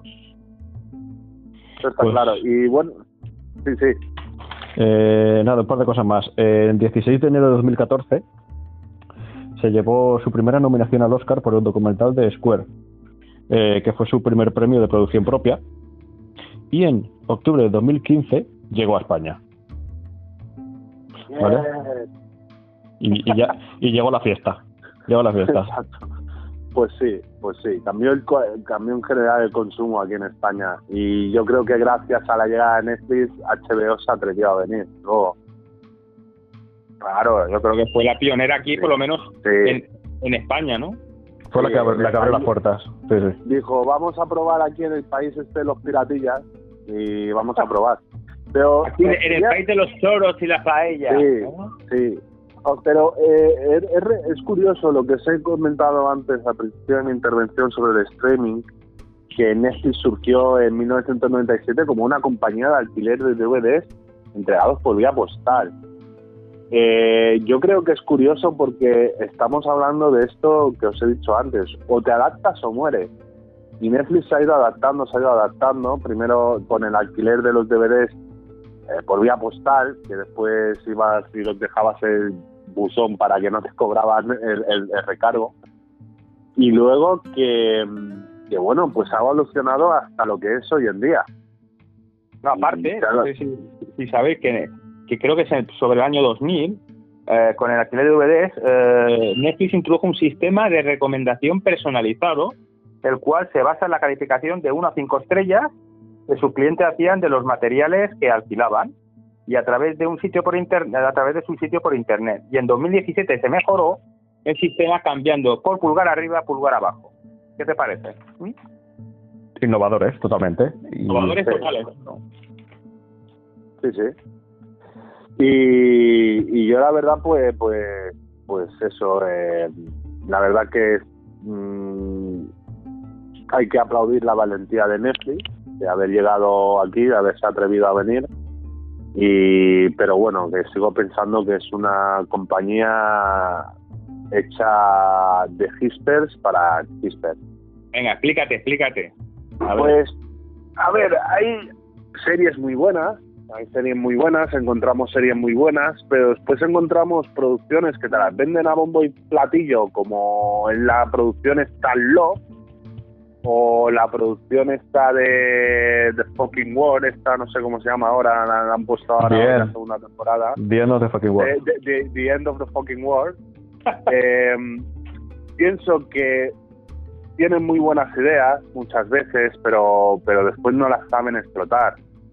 Estoy muy cabreado por series que he visto que eran buenas en un principio, como Marco Polo, y después de una segunda temporada te la cancelan, y al final yo creo que es mucho de...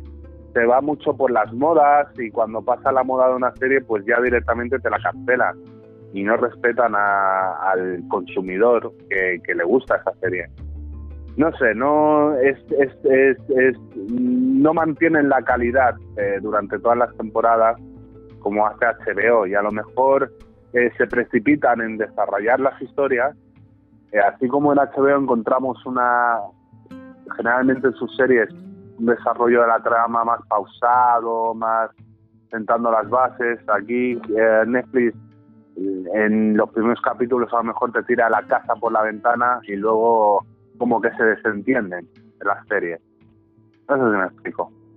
Sí, yo creo que es que HBO cuida más el producto, y Netflix lo que quiere es pues sacar series y pues sí, ganar pasta, ¿sabes?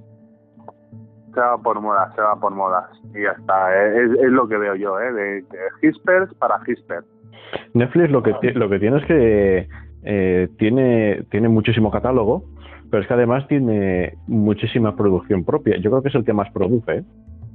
Si HBO produce en producciones propias, pues que te voy a decir, 40 productos propios anuales, Netflix produce 400. Tiene mucha producción propia en su catálogo, y también tiene mucha producción turca. O sea...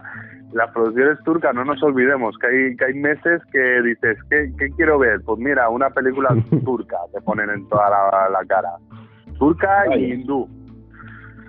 Sí, pero es que tiene producción turca, india, francesa, alemana, inglesa, o sea, donde te vayas, tiene producción de todos lados. Sí, sí. A ver, tienen buenas ideas, pero es verdad que luego se pierden un poco. Sí.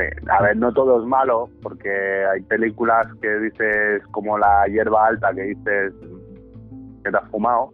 Después hay obras maestras que directamente optan al Oscar, como fue el año pasado con Roma. No sé si os acordáis del fenómeno de Roma, de la película de Alfonso Cuarón. Sí. Era la favorita de los Oscars de esta película. Que después, a ver, cuanto fotografía y todo esto, dices buenísima, pero que luego la historia, pues bueno, sí, me importa tres huevos lo que está pasando. Sí, básicamente. Sí, exacto. Bueno, muy buena técnicamente, pero ya está, Y este año el irlandés, pues según los críticos, pues huele a Oscar, que lo ponen a la altura de lo mejor del año, de la mejor película del año. Ya digo, capaz de lo mejor y de lo peor. Bueno, ya que nos metemos en Oscars, abro un paréntesis. Yo creo que los Oscars este año, entre Joker, El Irlandés y la película de las 24 horas de Le Mans, ahí va a estar, ¿eh? Ahí va a estar. ¿Qué creéis? Falta ver también, porque siempre en enero suelen esperar, sí, siempre suelen estrenar mucha película que tal los tales. Claro, digo con lo que hemos, o con lo que sabemos, por lo menos, o con lo que hemos visto. Con lo que, claro, de lo que has nombrado, la única que he visto es el Joker. El Joker es la única que he visto, por ahora. Ahora este viernes. Joker, actuación seguro, ¿no? Actuación seguro. Joaquín Phoenix se merece el Oscar. Vamos, sería una sorpresa que a este hombre, si no lo nominan, sí, vamos. Sería porque hay muchos haters de T y esto. Y de superhéroes. De superhéroes, sobre todo. Y bueno, y Disney de todas formas, Disney ha presentado a Robert Downey Jr. también, para la preselección del Oscar. Pero ¿sí? pero entre Robert Downey Jr. y Joaquin Phoenix, pues que ya lleva la palma. Joaquin Phoenix, hombre, es que no es lo mismo. Yo Robert Downey Jr. lo ponen nominado al Oscar a mejor actor. Para mí sería una sorpresa.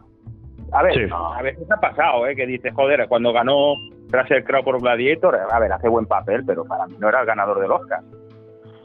El que dicen que también huele a Oscar, a mejor actor de reparto, ya os lo diré el sábado, porque la voy a ver el sábado, es Joe Pesci, por El Irlandés. Uh-huh.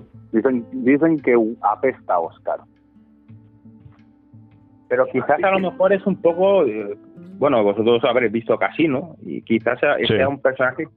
A ver, claro, no hemos visto El Irlandés, pero es que quizás se repite un poco Scorsese con el tema mafia, no sé. A ver, seguro que es un peliculón y que va a hacer una actuación de la leche. ¿Pero no crees que pueda ser más de lo mismo de Scorsese? Pues... ¿Qué va? Yo creo que si tú comparas uno de los nuestros y comparas Casino, que son dos películas diferentes. Sí, y tienen los mismos actores. El tema es la mafia. Y tienen los mismos actores. Se llega a cansar, ¿no? Un poco. Vosotros veis Infiltrado, sí, de Scorsese, y veis uno de los nuestros, también son películas diferentes. Claro, era un tema que ahí veías a los malos y a los buenos. Sí, no sé, yo creo que Martin Scorsese tiene muchas películas así de mafias, como Malas Calles, como ya hemos dicho, uno de los nuestros, Guns of New York, Casino, y a mí ninguna de estas películas me parece igual una de la otra. No parece igual, y le dieron el Oscar por Infiltrado. Sí. A ver, buena película, pero macho, yo no sé. Para mí personalmente, para mí, Guns of New York me gusta más. A mí la mejor película para mí de Scorsese es uno de los nuestros, por ejemplo. Pero no sé si le ganó Bailando con Lobos ese año, no sé qué, pero para mí la mejor. Como siempre, cada vez que iba Scorsese al Oscar, le ganaba a otro. Sí. Ya está, si es que pero para mí uno de los nuestros es la mejor película de Martin Scorsese. Para mí también. Para mí también. Es uno de los nuestros. Para Taxi Driver.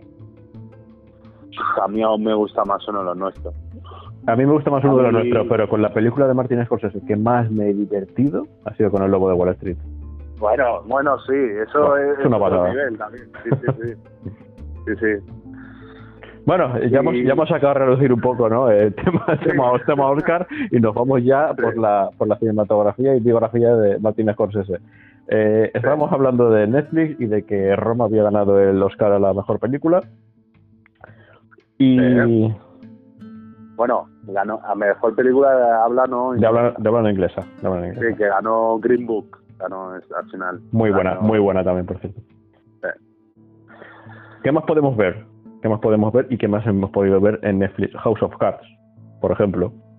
Sí, House of Cards, que después de nuevo volvemos con los putos gispes de los cojones, que con el tema este que tuvo Kevin Spacey, que fue acusado con el movimiento Me Too y todo esto, que al final fue fue absuelto de juicio porque decían que había abusado de un menor y fue absuelto. Y lo despidieron de Fusoscar y se cargaron la serie, para mí, ¿eh? Cuando... Es que he llegado a ver la última temporada con la actriz haciendo de presidenta. No me he atrevido. Bueno, ahí está el puritanismo que tenga la empresa, ¿no? Que tiene Netflix. Sí, que yo creo que una cosa no debería estar ligada con la otra, pero parece que aquí sí que lo está. Es que es lo que pasó hace poco también con ahora no me acuerdo el director, es el de Guardianes de la Galaxia, James Gunn. Sí. A James Gunn lo despidieron de Disney por unos twitters que escribió hace años sobre... era creo que de humor negro o no me acuerdo qué era exactamente, y lo despidieron que pero es que no se puede hacer nada ya, es que somos claro, a ver, llegamos a un nivel de histeria que vamos, que la gente ya no. o sea es como si tú ahora te niegas a ver ni una película de Woody Allen. Con todo lo que tiene Woody Allen, como persona te puede resultar una persona repugnante, pero ¿vas a renunciar a lo que ha hecho este hombre? ¿Vas a renunciar a Match Point? A Match Point, por ejemplo. Favor, esa película. Es que nos estamos volviendo idiotas. Sí, nos volvemos locos, vamos. Nos volvemos idiotas, vamos. En fin. Bueno, y poder hablar también de Stranger Things, ¿no? ¿Qué os parece Stranger Things? Una moda. Nostalgia pura y dura. Nostalgia. Y la nostalgia gusta. Y la nostalgia vende. A mí la primera temporada muy bien. La segunda me aburrió. Y la tercera, pues bien. Mejor que la segunda, pero no llega a las cotas de la primera. Pues bueno, tenemos a Stranger Things para rato, ¿eh? Joder, no jodas, ¿sí? Pues yo creo que se lo van a cargar, tío. Así de claro. Tenemos para rato, porque... Para vender camisetas de Bershka. Bueno, pues por ejemplo. Pero oye, es lo que siempre digo, si le funciona, es que la fórmula no la van a cambiar, ¿eh? La fórmula. Va a ser esa. No, sí, a ver. Aunque se repitan. Yo creo que toda serie tiene un principio y un final. No puedes alargar, estirar el chicle porque te vas a cargar... Sobre todo te vas a cargar la calidad, ¿no? Y que la gente se cansa de lo mismo, ¿eh? Al final. Hay que saber darles un final digno a la serie, sabiendo que todo se acaba. pero ya os digo, a veces a Netflix le pasa como Stephen King, que dicen que escribe grandes historias pero no sabe darle un buen final. Pues yo creo que Netflix es un poco el Stephen King del streaming. Bueno, también podemos ver Black Mirror, que empezó siendo una serie de la BBC, pero que ante su gran calidad Netflix le echó mano, se la hizo propia. Y permíteme decir, pero me pasa lo mismo. A mí las temporadas pasadas de Black Mirror para mí son espectaculares. Y incluso la primera temporada que adquirió Netflix me pareció muy buena, pero después la última temporada, que está compuesta de 3 capítulos, baja el nivel. Baja bastante el nivel. Baja bastante. Sí, de acuerdo. A mí me gustó, ¿eh? Soy consciente de que baja el nivel, pero bueno, me sigue gustando, ¿eh? Yo le doy el aprobado. Yo por curiosidad las veo, pero para mí es la peor temporada. También te lo digo. Puede ser. Pero dentro de que me ha gustado, ¿eh? Pero una serie que me gusta mucho, pero... Lo que es que tenemos de base en las primeras temporadas, y claro, tío, había mucho nivel ahí, ¿eh? Aparte de la sorpresa, que claro, ya no nos sorprende tanto. Claro. Bueno, también tenemos actualmente en Netflix La Casa de Papel. Yo solo he visto la primera temporada, pero ¿vosotros lo habéis visto? Yo vi la primera, parte de la segunda, y me han dicho que la tercera ni se me ocurra verla. Pues nada. Yo he podido ver la tercera temporada, me ha gustado mucho, me ha gustado que hayan rescatado la serie, y Y me ha gustado, la verdad, me ha gustado, me han dejado con ganas de más. Y en enero dicen que se estrena la segunda parte de la tercera temporada. Así que esperando verla y esperando que me sorprendan, porque claro, te dejan a media, pero la gracia que tiene La Casa de Papel es ver cómo resuelve la cosa el profesor. Y espero que no llevarme un chasco y llevarme una excepción. Yo espero que tire para adelante. O sea que en este caso Netflix, desde que se hizo con la serie, ha acertado, no como en Black Mirror. Para mí sí, para mí sí. Ahora veremos cómo, si lo sabe acabar. Como os he dicho antes, hay que saber acabar las historias. También podemos ver en Netflix Dark, la de producción alemana. ¿La habéis visto? Sorpresón, para mí fue un sorpresón. Muy buena, tanto la primera, la segunda temporada más enrevesada, pero bueno. Y nada, y a mí me va bien para ver la versión original ahora que estoy aprendiendo alemán, y mejor que mejor. Pero esto en la sala del Spirit del Ten, no te puede dar tiempo, macho. No vale nada, no, eso sí. Joder, hay que saber de todo. Aldo Rey, no te puede dar tiempo a hacer todo lo que haces, tienes un truco. Bueno, ya lo contaré algún día. Ese secreto lo vas a tener guardado siempre. Tunante, que era un tunante. Nine. Bueno. También podemos ver en esta plataforma Orange is the New Black, Breaking Bad, Roma, que lo hemos comentado antes, Gotham, Walking Dead también. Y, bueno, como hemos comentado antes también, podemos ver dentro de poquito El Irlandés. Y otras muchas más películas, porque es que si nos ponemos a repasar todas las producciones propias de Netflix, necesitaríamos muchos días para repasarlas todas, ¿no? Vamos, me parece una vergüenza no decirlo de Daredevil, ¿no? Daredevil, por favor, la serie Marvel, la serie Marvel. Cierto. Tienes toda la razón, Ozymandias. Que Daredevil es una pasada. Tenemos a un Kingpin que vamos, que para qué, y a un Matt Murdock también que para qué.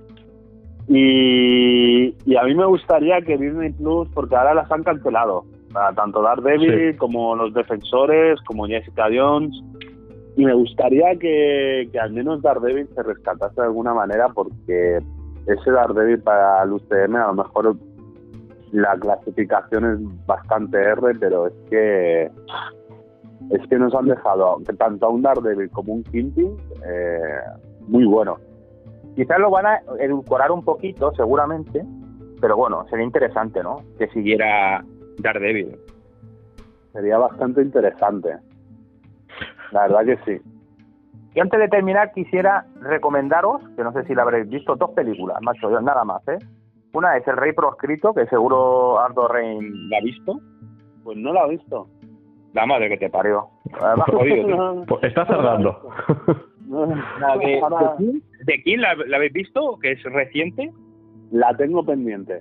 Muy buena, me gustó. Y sobre todo, Triple Frontera, macho. Qué película, qué adrenalina, macho. La he visto. Sí, es buena. Es que Netflix lo que tiene, produce tanto que es una lotería, es como un huevo Kinder, te puedes comer una sorpresa o comerte un ñordo. O sea, te producen así, venga, esta semana se estrena Ciegas, venga, la ves, está bien, está bastante bien. A Sandra Bullock, siempre es bueno ver a Sandra Bullock. Triple Frontera, digo, qué pasada, tío, tal. Pero después te vienen con alguna producción de estas que dices Día de Visitas, que es una película que hicieron, o La Casa, no sé.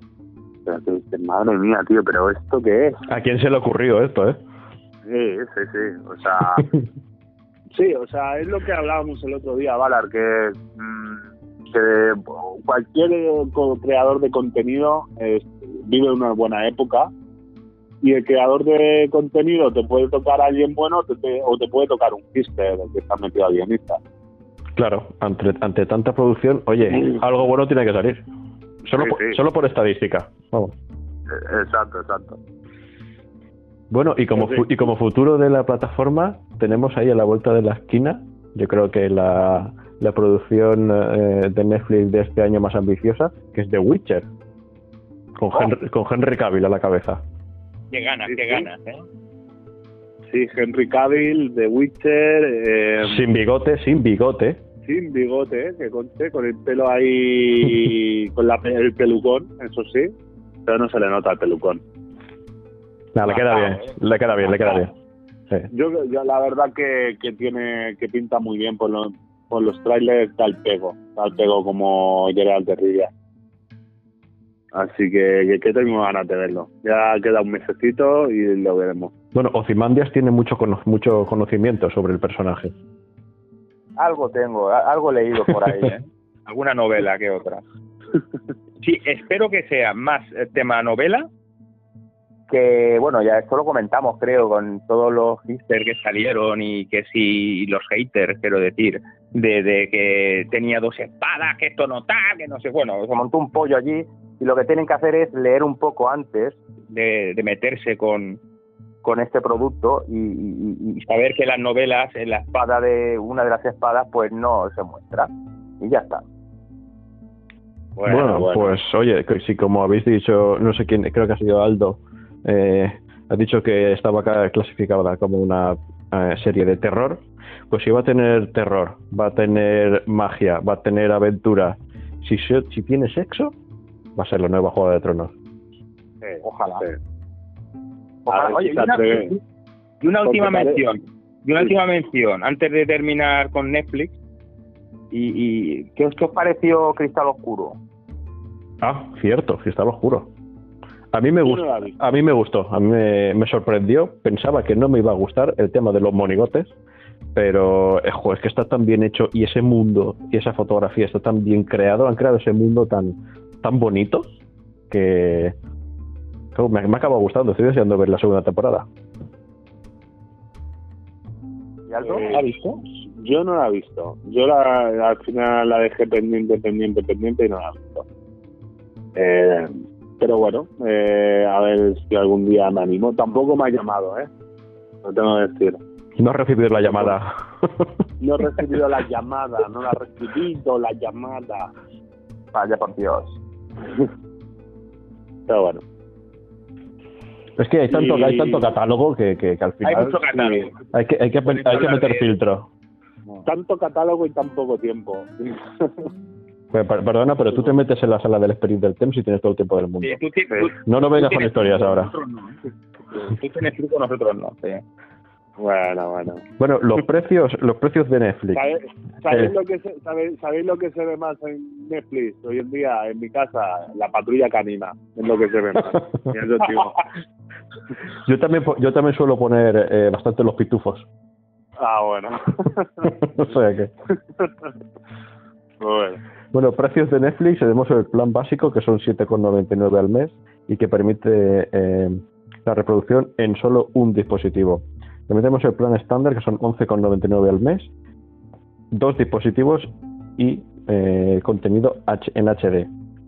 Y el plan premium, que actualmente está en 15,99 € al mes, que esta sí que se puede reproducir en 4 dispositivos a la vez y ya permite reproducir en 4K, ¿vale? Precios bastante... A unirse. Yo quería decir una cosa también de Netflix, que es una cosa de las que me cabrea. Yo espero que con la llegada de más competencias se le bajen un poco los humos. Porque Netflix tiene la costumbre de enviarte un mail y decirte: para mejorar el servicio, el mes que viene vamos a subir un euro tu tarifa. Sí. Y a lo tonto ya me han subido un par de euros. Cierto, a mí también, sí. Y espero que se les baje los humos, ¿eh? Pero oye... Que tengan ahí buena competencia y... Porque con Disney Plus me parece a mí que se van a bajar del burro, ¿eh? Esperemos. Bueno, tenemos el plan premium, que son 16, prácticamente 16 al mes, pero oye, 4 dispositivos. No vamos a explicar aquí qué significa esto de 4 dispositivos. Esto se preparan entre 4. Ya, claro. O sea, no nos vamos a arruinar, ¿eh? Son 16 entre 4. Sí, pero bueno, que hay que mantener las suscripciones de los otros también.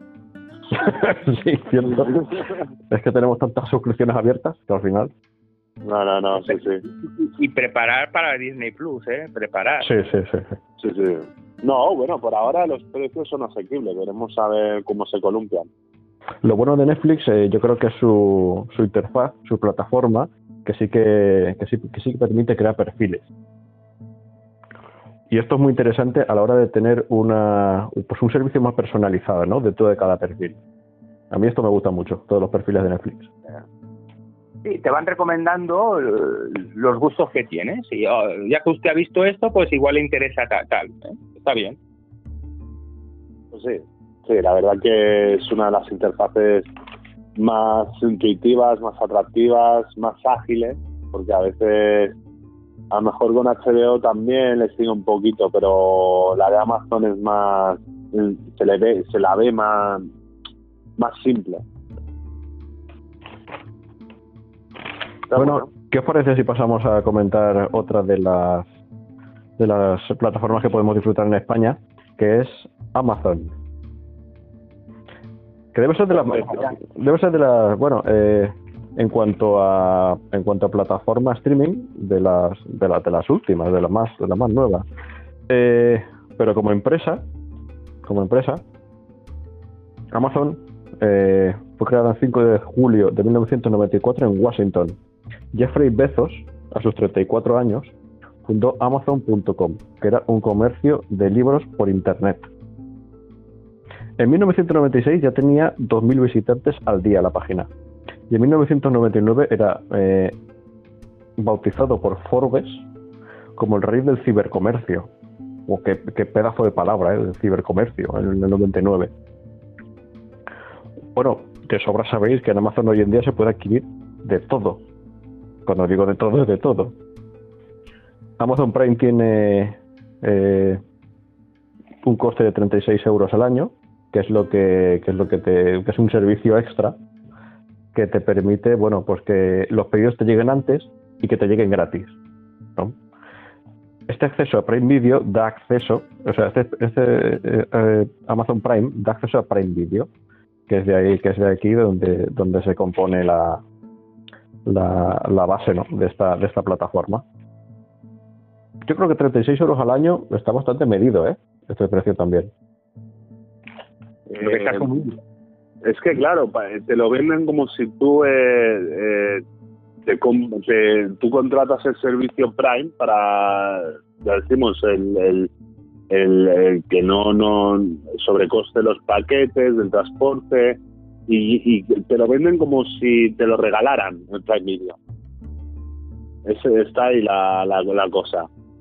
Claro, y al igual que el Prime Music, que también te entra en el precio.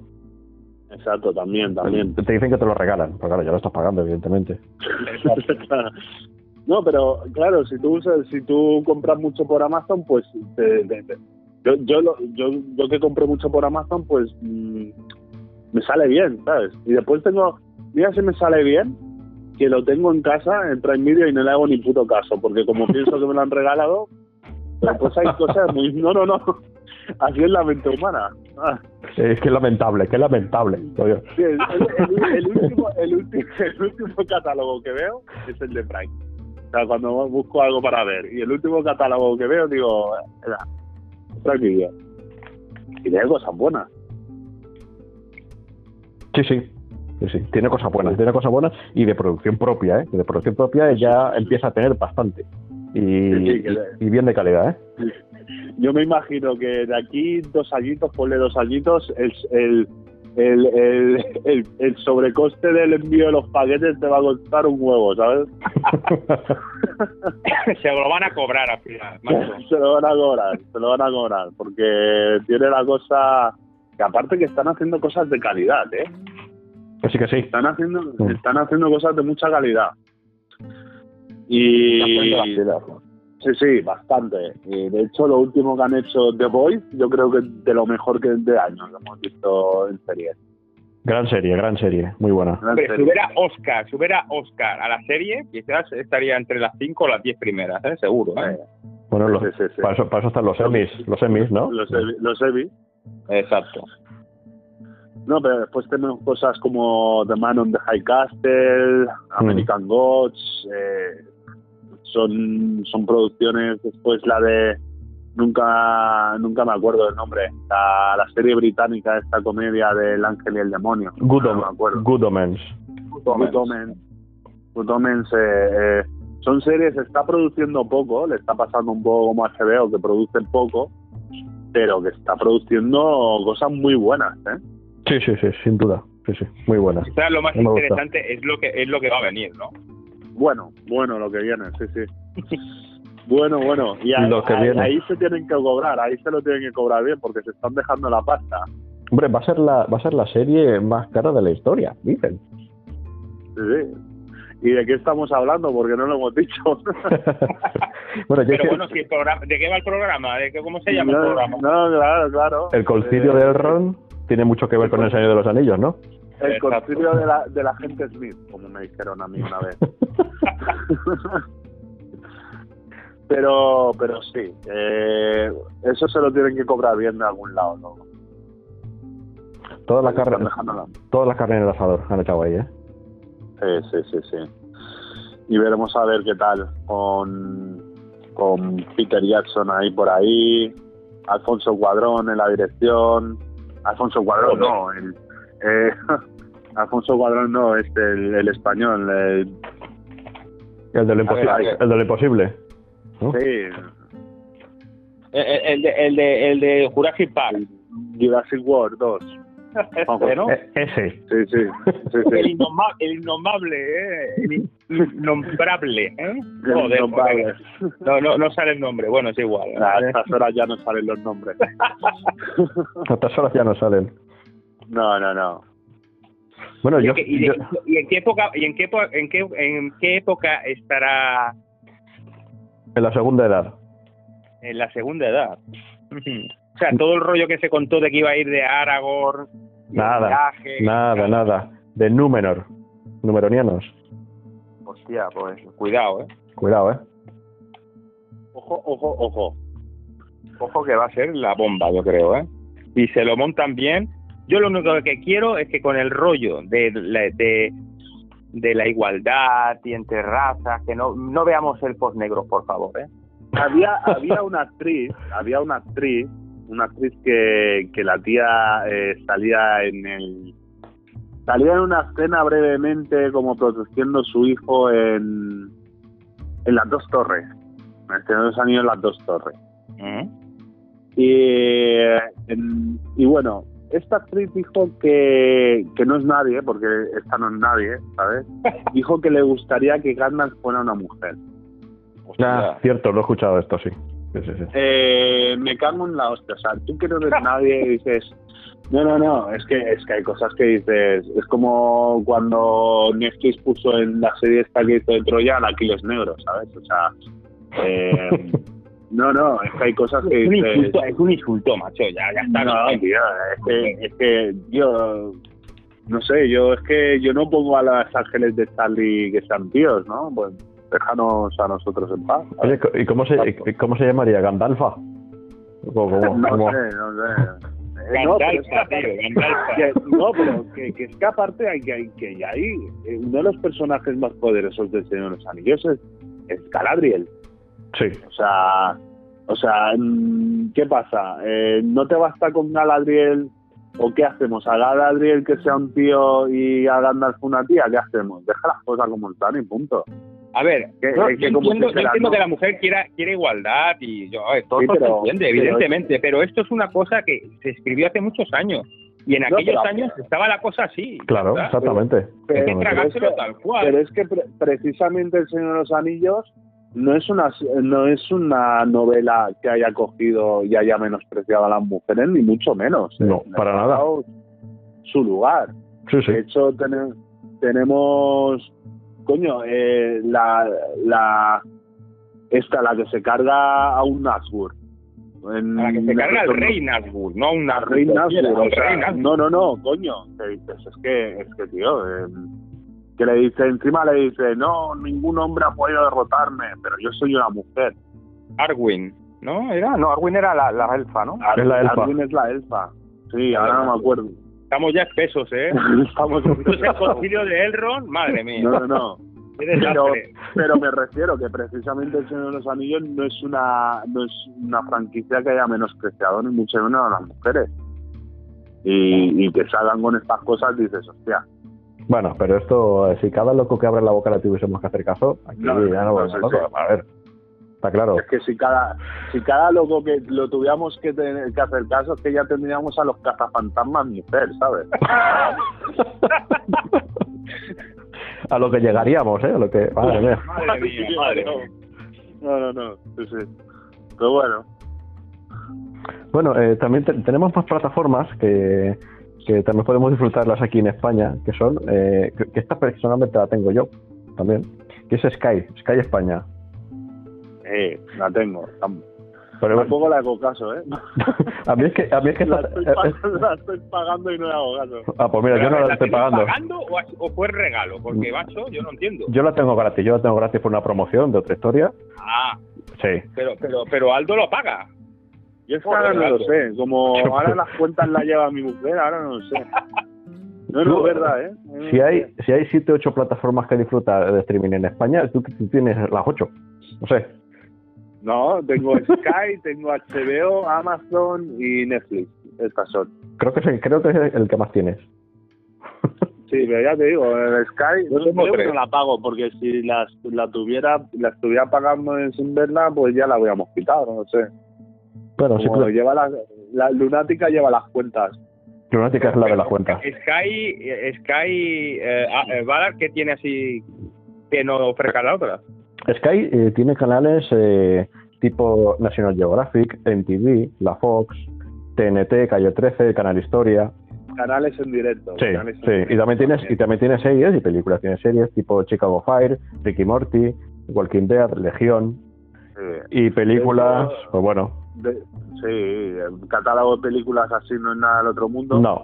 Pero de hecho nosotros hemos cambiado el operador de móvil en casa el operador de telefonía, y quitamos Vodafone y nos pusimos el Sky y el operador actual que tenemos, y la verdad que nos sale más barato. Mira, si me dices que está 28 semanas después, 28 días después, me cago en todo. No lo buscaba. No. ¿Para qué esté? Sería, vamos, me mata, directo me mata. No, pero a ver, hay películas buenas, ¿eh? No, son algunas antiguas, pero están bien, ¿eh? Bueno. Y series, pues hay series que hacen actualmente en Fox, en AXN, en TNT, y temporadas completas, y series completas también. Pero es relativamente nueva, ¿no? ¿De cuánto hace la de Sky que está pululando por ahí? Aquí en España desde el 11 de septiembre del 2017. Ah. Sí, necesitas un aparatito y ya está, y ya lo tienes. Sí, porque en las teles no se puede ver esto. No tiene aplicación. Y pero ya digo, hay series que no las he encontrado en ninguna otra plataforma. Por ejemplo, Mom, que es una comedia que hacen actualmente en TNT, una comedia así de situación que a mí me gusta mucho, y ahí la tengo en Sky. Sí, por ejemplo. Posiblemente esté 28 días después. Joder, ya vale. Pues seguramente, ¿eh? Bueno, esta vale 6,99 euros al mes. No sé si lo he dicho. No. Bueno, no, pues 7 euros. No está mal, ¿eh? A ver, no está mal. Nosotros tenemos 3 aparatos de estos para ver. Tenemos uno en el comedor. Y a falta de uno. Y otro en el váter. Otro. En la cocina. No, cada televisor necesita su aparato, y creo que nos salió una ofertita por los aparatos, y la verdad que está bien, ya tenemos para todas las teles. Yo esto tampoco lo uso mucho. Bueno, sí que lo uso básicamente para ver Walking Dead, que sí que van al día, y 10ª temporada ya de Walking Dead, y sigo viéndola, Creo que debe ser el único en España. Debe ser. No me quedé con el gobernador, ya está. O sea que, imagínate. Y bueno, pero el tema es ese, que solo puedo disfrutarla en el móvil y en la tablet. Pero bueno, oye, a mí me va bien, ¿eh? Me va bien. Tampoco la uso a diario, la verdad. Bueno, tenemos también... Walking Dead, lo que ha sido y lo que es. Lo que ha sido y lo que se ha ido llegado a convertir. Bueno, la telenovela. Es tremendo, es tremendo.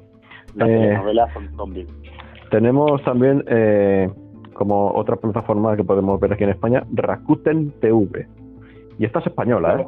Los capos. No, pero esta se creó en España, ¿eh? Esta plataforma. Ahí ya estoy perdido. Eso sí. Es la Deep Web del streaming.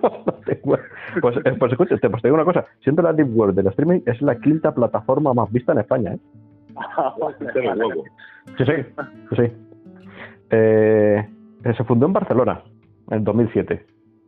Y en 2012 la compró otra empresa japonesa y pasó a llamarse Rakuten TV.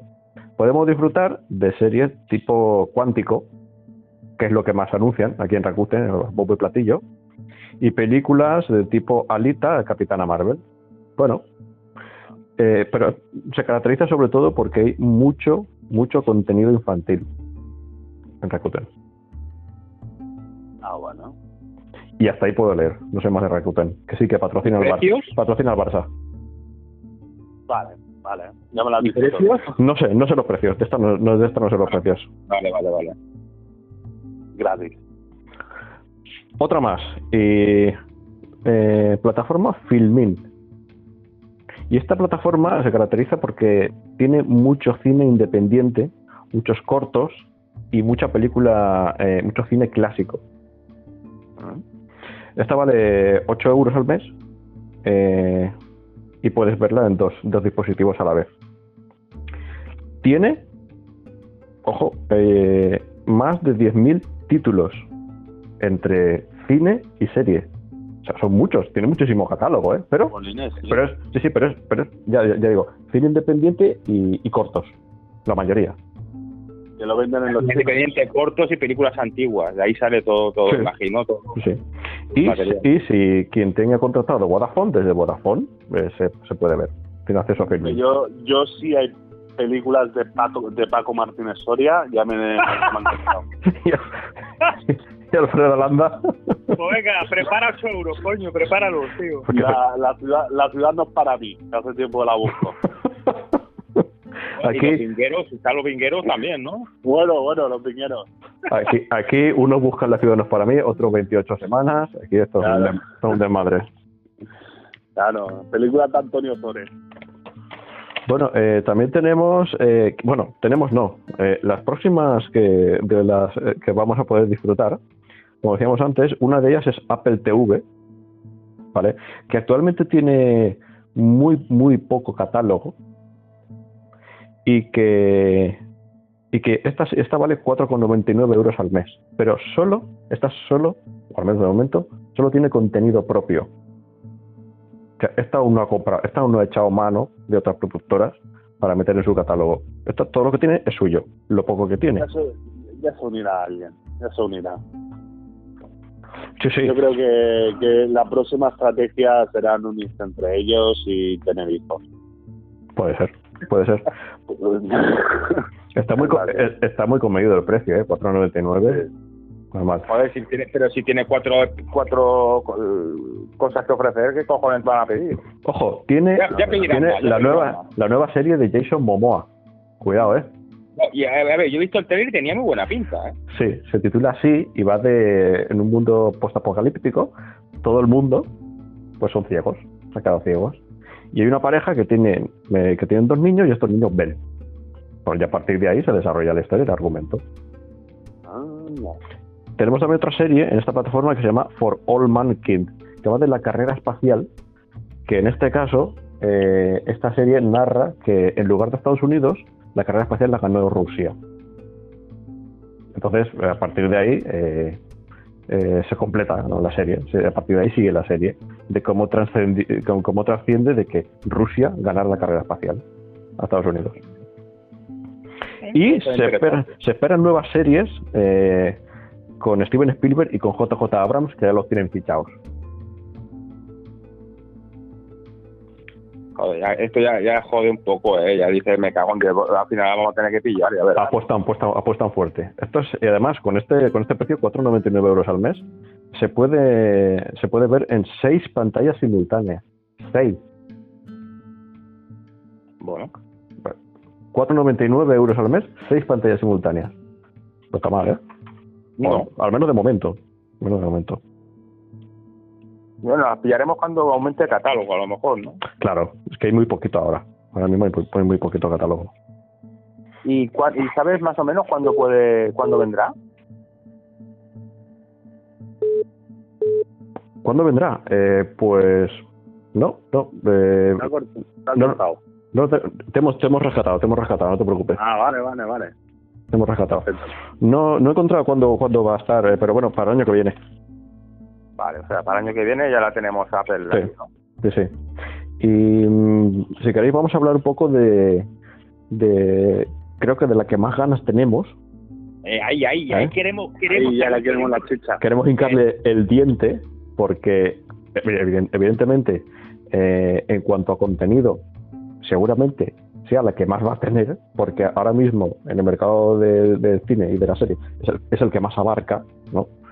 Y estamos hablando de Disney Plus, pues que está ya para el año que viene, para 2020, por lo menos en España. Bueno, hay que decirlo, ya la hemos catado un poco, ¿no? Lo que hay. Hemos tenido la gran suerte de poderla catar, porque hemos visto el primer capítulo de The Mandalorian. ¡Uf! Toca hablar de esto, Toca hablar de The Mandalorian. Yo creo que las otras se tienen que poner las pilas porque como cada producción de Disney sea de la calidad de The Mandalorian, y bueno, yo he podido ver ya también una película de estreno en Disney Plus que es La Dama y el Vagabundo también, y la verdad que son producciones que perfectamente La Dama y el Vagabundo se podría haber estrenado en el cine, y después el de Mandalorian es una producción de cine también, Mira, cada episodio $10 millones, tío. ¿Qué os parece? Nada. Estamos hablando de calderilla. Creo que estaba al nivel de Juego de Tronos las últimas temporadas, No, y que o sea, son 8 capítulos por temporada, son $80 millones al final el presupuesto para esta serie. Pero es que vale la pena mucho después verlo, es que lo van a ganar con creces. La calidad es altísima, por lo menos del episodio piloto. Nos adentran en el mundo de Star Wars, pero además de una manera que engancha. Que engancha porque ya llevamos tiempo queriendo ver cómo funcionaba el tema de los cazarrecompensas, ¿no? Desde más adentro, ¿no? En este universo de Star Wars. Sí, y bueno, ¿y quién se acuerda de Boba Fett? Porque yo ya no me acuerdo de Boba Fett con el carisma de Mandalorian. Y eso que es el primer episodio, un episodio... O sea, se ha ganado Bueno, es que huelga decir quién hay detrás de la producción. Se han visto las fotos de rodaje que teníamos detrás de las cámaras, a Jon Favreau, a Josh Lucas, y dirigiendo el episodio también, directora, ahora no me acuerdo, tenía por aquí el nombre del director, pero bueno, ya tenemos a George Lucas, al padre de Star Wars, ahí asesorando, y como creadora Jon Favreau, o sea que tenemos 2 pesos pesados ahí, y al director de Iron Man, ¿no? Al director de Iron Man y bueno, Kevin Feige. Kevin Feige sí, también debería estar por ahí asomando. No, pero en la fotografía que digo, que en cuestión estaba Jon Favreau y George Lucas, y yo creo incluso que se carga después de en solo 40 minutos lo que hemos visto en el episodio 7 y 8, sobre todo con el final del capítulo. Sí, bueno, eso hay un cliffhanger importante, Sí. Y después nos hace entrar en otro debate. porque nos hemos visto este capítulo y hasta mañana no podremos disfrutar del segundo capítulo, y eso ha dejado un debate en las redes sociales, un debate entre nosotros, y nos hace también un debate de decir, ¿qué es mejor? ¿Todos los capítulos de golpe de una temporada o un capítulo semanalmente? Y yo creo que se digiere mejor un capítulo semanalmente. No sé qué encontráis vosotros. Yo opino igual. Yo personalmente... Habla. Yo opino igual, ¿eh? Hay poco más que añadir. Yo creo que el sistema de que haya un capítulo por semana crea esa incertidumbre y crea esos 7 días o esos 6 días hasta el siguiente capítulo de posibles teorías, de posibles debates, el debate que genera enriquece mucho a la serie, bajo mi punto de vista. Pues sí. Yo también estoy de acuerdo. Y yo creo que se digiere mejor, porque uno se llega a saturar, porque con eso de que no te hagan spoiler y saber al final qué va a pasar en el siguiente capítulo, yo creo que si al poner todos los capítulos de golpe uno se llega a saturar de información. Y a mí me ha pasado, por ejemplo, con series que he tenido muchas ganas de ver, me ha pasado con Daredevil mismo. Yo creo que Daredevil no la ha disfrutado como tocaba, por verlo todo del tirón. Y con muchas series de Netflix me ha pasado lo mismo, y me va a pasar lo mismo con The Witcher, yo creo. Los maratones es lo que tienen.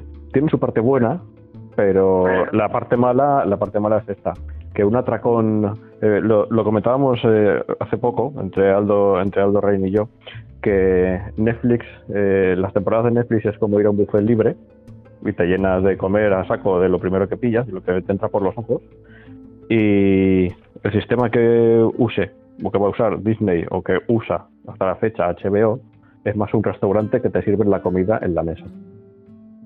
Exacto. Que disfrutas cada episodio como toca, que disfrutas el episodio. Lo saboreas de manera distinta. Lo saboreas bien porque sabes que después te vas a tener que esperar una semana para el siguiente, y estás ahí...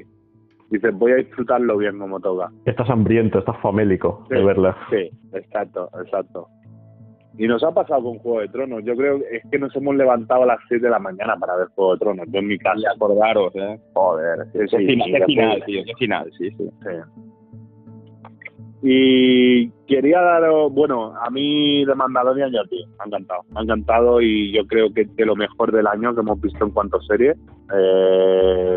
Quitando The Voice, que la hemos podido ver entera, pero por ahora, en cuanto a fotografía, en cuanto a efectos especiales, que sí, que canta porque es una serie, pero es que la fotografía que tiene esta serie es que es de película, es de 10, recuerda incluso, yo creo que es más cercana a la trilogía clásica que a las nuevas películas, en cuanto a ambientación y todo.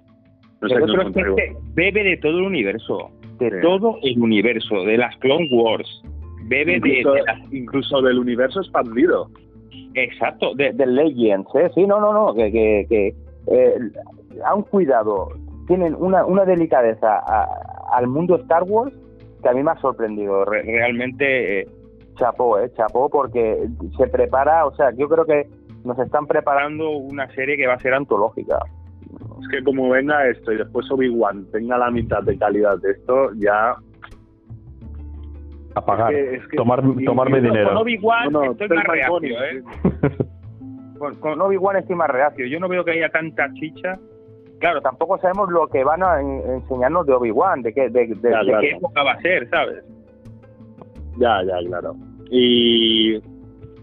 Y después eso, el aire western que tiene, incluso el robot que sale, bueno, sin spoiler, pero sale un robot que ya salía en las películas clásicas, en el Imperio Contraataca, que era un cazarrecompensa. Robot. Sale hasta los bichitos de Jabba el Hutt, que te daban una puta manía, y yo creo que había ahí como una especie de rencor, de decir, hostia, a este queremos darle cera, ¿eh? Y se la han dado. Se la dan. Hasta ahí podemos leer, se la dan. Hasta ahí podemos leer, sí, señor. Brutal esta serie, brutal. Y aparte, estaréis de acuerdo que es súper dinámica, que es que no para y que te pasa todo en un momento. A ver, yo supongo que es el piloto. Yo creo que a lo mejor el segundo capítulo se lo toma con más calma.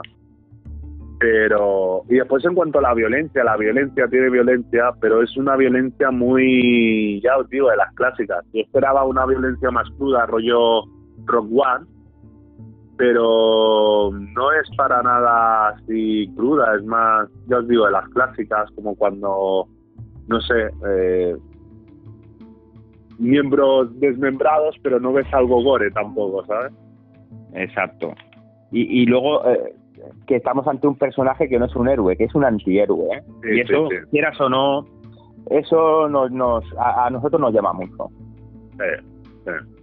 Pues sí, el tema caza recompensas en este universo está guay, está guay. De momento, el primer capítulo, basado básicamente yo creo que en un western galáctico, pero como bien ha dicho Zilandia, un western galáctico que es muy dinámico, porque podemos ver varios enclaves en este mismo episodio, incluso viajes de un planeta a otro. Sí, sí, sí. En solo 40 minutos que dura el episodio, o 39, creo que vemos 3 planetas. Así. Que prácticamente vemos los planetas de toda la vida de Star Wars: el planeta helado, el planeta árido y el planeta que quizás aquí no se ve tanto, la jungla, ¿no? O sea, que vemos un poco de todo. Y bueno, y después eso, la trama que tiene, que ya engancha, ya te deja con ganas de más y de ver qué va a pasar, y con muchas incógnitas, y a cada escena más incógnitas, y eso es bueno, eso es bueno. Ya os digo, se tienen que poner las pilas HBO, Netflix, porque Disney viene, Disney Plus, pisando fuerte, por lo que se ve, ¿eh?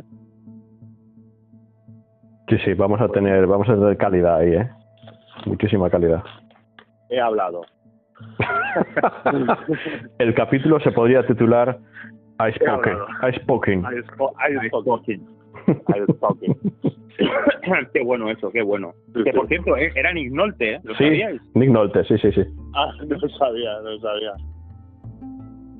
Nick Nolte, caray. Y os quiero dar un dato de Disney Plus.